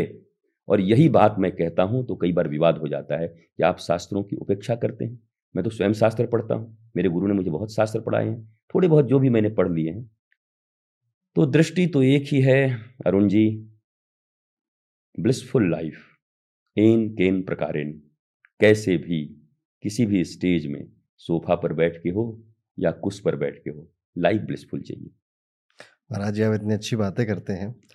कॉमन मैन के मन में एक आता है कि क्या आपके जीवन में कोई व्यथा नहीं है कोई दुख नहीं है? या आपके मन में आता है कभी जीवन में तो कैसे हैंडल करते हो आप? देखिए मनुष्य हैं तो हॉर्मोन्स भी होंगे हमारे भीतर में। वो मनुष्योचित सारी चीज़ें हमारे भीतर में होंगी। और मन के अंदर में उठ रहे ज्वार और वेग भी होंगे, इमोशन भी होगा। इन सब चीज़ों को डिनाई करना मतलब अपने आप को कुछ बहुत सुपर साबित करना होता है। ये भगवान राम के जीवन में है, सीता जी चली गई तो पेड़ और वृक्ष से पूछ रहे हैं कि हमारी जानकी कहाँ है? अब आप क्या भगवान से भी ऊपर हो गए? कि आपके इमोशन नहीं है? इमोशंस हैं, सोच हैं थॉट्स हैं। धोखा शब्द भी जीवन में है, कोई धोखा देता है ऐसा लगता है। परंतु बस दृष्टि बदली हुई है हमने, अपने गुरु के अनुसार। जब कोई धोखा दे के जाता, मेरे गुरु ने कहा, कुछ तो दिया है ना कि ले गया है। तो धोखा भी दे के गया है अगर कोई तो उसको भी आह्लादित होकर के स्वीकार करते कुछ तो दिया है यार, स्वीकार तो करो। तो जीवन में हर चीज़ की दृष्टि को, दृष्टिकोण को बदल लीजिए। इस सृष्टि को परिवर्तन करने के लिए रावण और कंस जैसे लोग आए, खुद मर गए, अमर होने आए थे। परंतु जिन जिन लोगों ने गुरु कृपा से और शास्त्र कृपा से अपनी दृष्टि को बदल लिया, उनकी सृष्टि चारों ओर बदल गई, चारों तरफ़ उनको आनंद आने लगे। आप देख नहीं रहे? अभी 22 जनवरी की तैयारी में चारों तरफ़ उत्साह है, ज़्यादातर लोगों के मन में, परंतु जिनकी दृष्टि ठीक नहीं है, उनके दिल जल रहे हैं ये तो मैं नहीं होने दूँगा, मैं विवाद खड़ा करूँगा। अपनी अपनी दृष्टि है, कोई आनंद में है, कोई दुख में है। इमोशंस आते हैं, उनको हैंडल करना आपको आना चाहिए। इस दुनिया में कुछ भी स्थिर नहीं है। संसार नाम ही इसीलिए पड़ा संसृति इति संसार। जो प्रतिपल हाथों से सरक रहा है, मुट्ठी से सरक रहा है, उसी को संसार कहते हैं। अगर ये नॉलेज जिसको हो गया और कुछ चीज़ बिछड़ रहा हो तो कह गए तो संसार का नियम है तो होना ही था, इसमें क्या तकलीफ़ है? पर जो नहीं जानता आई नीड इट मुझे यह चाहिए, मेरे हाथ से नहीं जाना चाहिए। हे ज्योतिष देवता, हे भगवान जी, मेरे हाथ में इसको रख देना। अरे कैसे रख दें? भगवान राम और कृष्ण भी इस धरदा धाम पर आए तो अपने शरीर को नहीं रखे, वो भी शरीर लेकर चले गए। और आप जिद कर रहे हो कि मेरे पास जो कुछ है, उसको आप स्थित प्रज्ञ बना दो। जो कुछ भी है, मेरे पास ही रख दो। प्रतिपल चीज़ें आएँगी, प्रतिपल जाएँगी। गंगा की धारा की तरह एंजॉय करिए। नाम आपका वही रहेगा। दशाश्वमेघ घाट बनारस में जाएँगे। पर गंगा पुरानी नहीं है। घाट तो बरसों पुराना है। पर गंगा प्रतिपल नहीं है। जो गोमुख से निकल रही है। एक क्षण पहले जो गंगा वहाँ थी, अब नहीं है। अब नई धारा है। जीवन की धारा भी ऐसी ही है। आपका नाम वही है। अरुण जी, नाम रितेश्वर है। घाट हैं हम। पर प्रतिपल जीवन बदल रहा है। उस बदले हुए जीवन का आनंद लीजिए। पास्ट से हमको यही चाहिए, यही दुख है। फ्यूचर मेरा क्या होगा? यही भय है। श्री कृष्ण कहते हैं, जिसको फ्यूचर का भय न हो और पास्ट में जो कुछ हुआ है उसका शोक न हो, सह पंडिता, उसी को मैं पंडित मानता हूँ। और मुझे पता है कि ये दो चीज़ें जिसके जीवन में है, वही महान पंडित है और मैंने कोशिश किया है अपनी ज़िंदगी में। पास्ट में जो हुआ, उससे कोई शोक नहीं है मेरे जीवन में। और भविष्य का कोई भय नहीं है मेरे मन में, क्योंकि हर क्षण को अंतिम क्षण मानता हूँ और बेस्ट परफॉर्मेंस करता हूँ यह लास्ट क्षण है। अभी अभी आपने कहा बातचीत के क्रम में कि वर्तमान में रहिए गुरु जी आनंद लीजिए। मैंने ये बात ही इसलिए कही थी कि वर्तमान में रहने में कितना आनंद है। अगर मैं चिंता करूँ, मुझे अभी जाना है, सुबह वृंदावन पहुँचना है, दिन में फिर मुझे कितने चैनल्स पे बैठने हैं, लखनऊ में पहुँचना है, अयोध्या जाना है तो मैं हेक्टिक रहूँगा, मैं मस्ती से बैठा हुआ हूँ। इतना प्यारा जगह मैं और अरुण जी बैठे हुए हैं सारी टीम बैठी है। इतना आनंद कर रहे हैं। अब यहाँ से जब निकलेंगे तो रास्ते का आनंद लेंगे वृंदावन पहुँचेंगे तो वृंदावन का आनंद लेंगे अयोध्या पहुँचेंगे तो अयोध्या का आनंद लेंगे और अयोध्या से फिर लौट आएँगे नोएडा जिस दिन फिर नोएडा का आनंद लेंगे। वर्तमान में जीने की कला को ही धर्म कहते हैं वर्तमान में जीने की कला को ही आनंद कहते हैं। गुरुदेव ये हमारा पॉडकास्ट श्री राम को समर्पित है। आखिरी प्रश्न है इस पॉडकास्ट का मेरा आपसे राम क्या है? मैं राम को जीवन का आराम समझता हूँ। मुझे सबसे बहुत सहज सरल शब्द में ही लगता है, राम मतलब आराम। हर मनुष्य को जीवन में आराम चाहिए। सब थक गए हैं, परेशान हैं। मैंने कहा ना, चौहत्तर परसेंट भारतीय मेंटल स्ट्रेस से गुजर रहे हैं। किसी मेंटल स्ट्रेस से गुजर रहे व्यक्ति से पूछोगे, आपको क्या चाहिए? बोला, मानसिक शांति चाहिए, आनंद चाहिए, आराम चाहिए। राम शब्द देखने में छोटा है, पर राम को जिसने पढ़ लिया, जान लिया महसूस कर लिया। छोटी सी प्यारी बात आपको कहता हूँ, जानकी जी का हरण हुआ है। जानकी जी के हरण की पूरी कथा से हम क्या सीख सकते? भगवान राम सामने खड़े हैं। जानकी जी ने सोने का हिरण मांग लिया। भगवान खड़ा था, दुनिया का मालिक। उनका ध्यान सोने की तरफ़, गोल्ड की तरफ़ चला गया। मैं जिस तरीके से कह रहा हूँ, विवाद हो सकता है, पर अगर समझ गए तो शायद रामायण का एक मर्म भी समझ सकते हैं।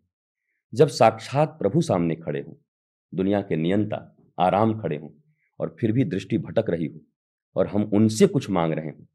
दुर्योधन कृष्ण से मांग कर लाया, अर्जुन कृष्ण को मांग के लाया और महाभारत इस बात का गवाह है, जिसने कृष्ण से मांगा, एक नहीं बचा। जिसने कृष्ण को मांगा, एक का बाल बांका नहीं हुआ। तो ये समझदारी तो महाभारत में काफ़ी है समझने के लिए।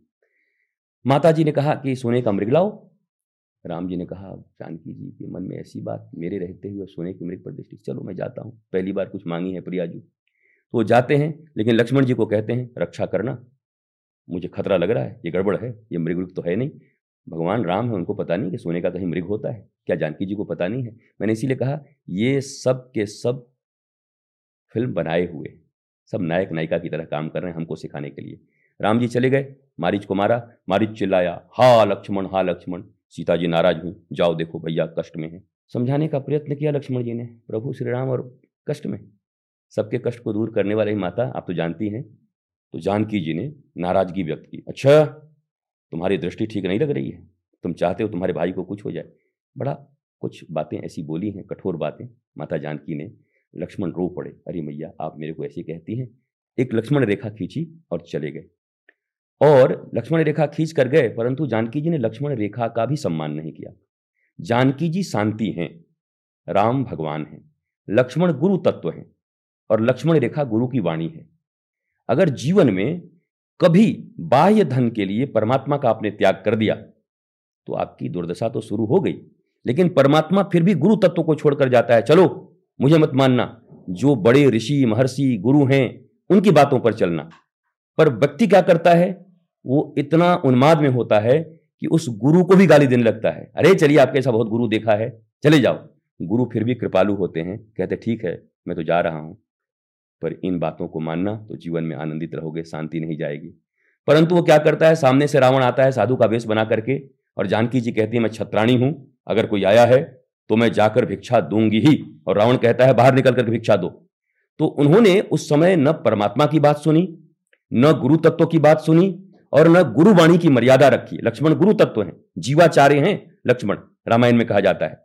और जैसे ही बाहर निकली तो रावण रूपी अहंकार ने शांति का हरण कर लिया, रावण रूपी मोह ने शांति का हरण कर लिया। जीवन भी ऐसा ही है, हमारी भी जानकी का हरण हो गया है, शांति का हरण हो गया है। और ये इसलिए हुआ है कि हमने ईश्वर का अनादर किया है, ये इसलिए हुआ है कि हमने गुरु का अनादर किया है ये इसलिए हुआ है कि हमने गुरु के बताए मार्ग का भी, लक्ष्मण रेखा का भी उल्लंघन कर दिया है, इसलिए हमारी शांति का हरण हुआ है। और अब शांति के हरण का कोई पता कर सकता है तो हनुमान जैसा सदगुरु ही कर सकता है, और उस शांति को कोई ला सकता है तो प्रभु श्री राम पुनः पुल बाँध कर जाएँगे और जानकी जी को वापस लेके आएँगे, अहंकार मारेंगे, रावण रूपी मोह को मारेंगे और शांति फिर जीवन में आएगी। एक छोटी सी घटना से बस इतना ही सीख लीजिए। शांति का हरण मेरे ही कारण हुआ है। जब जब दुर्योधन की वृत्ति आई, कृष्ण नहीं, कृष्ण का सेना बढ़ा, राम नहीं, सोने का मृग बढ़ा, तब तब शांति का हरण हुआ है, तब तब जीवन से आराम गया है। फिर से कहता हूँ, राम मेरे लिए जीवन के आराम हैं। एक बार उस तत्व को जानने का प्रयत्न करिए और जैसे ही जान जाएँगे, आपके जीवन से आनंद और आराम कहीं नहीं जाएगा। ये अस्सी साल का जीवन, खूबसूरत जीवन होगा, आनंदित जीवन होगा, फूलों की तरह महकता होगा। जिस रस्ते से तू निकले वो फूलों से भर जाए तेरे पैर की कोमलाहट सोते भाग्य जगाए। आप जहाँ जाएँगे हज़ारों लोगों के जीवन को जगा देंगे। पुष्प की तरह सुगंधित रहिए मस्त रहिए प्रसन्न रहिए आनंदित रहिए। जय सियाराम कहिए तो ज़रूर श्री राम कहिए तो ज़रूर पर श्री राम के तत्व को भी जानने का प्रयत्न करिए नहीं तो ये केवल आवाज़ में रह जाएगा जीवन में परिवर्तन नहीं ला पाएगा। गुरुदेव जय सिया राम जय सिया राम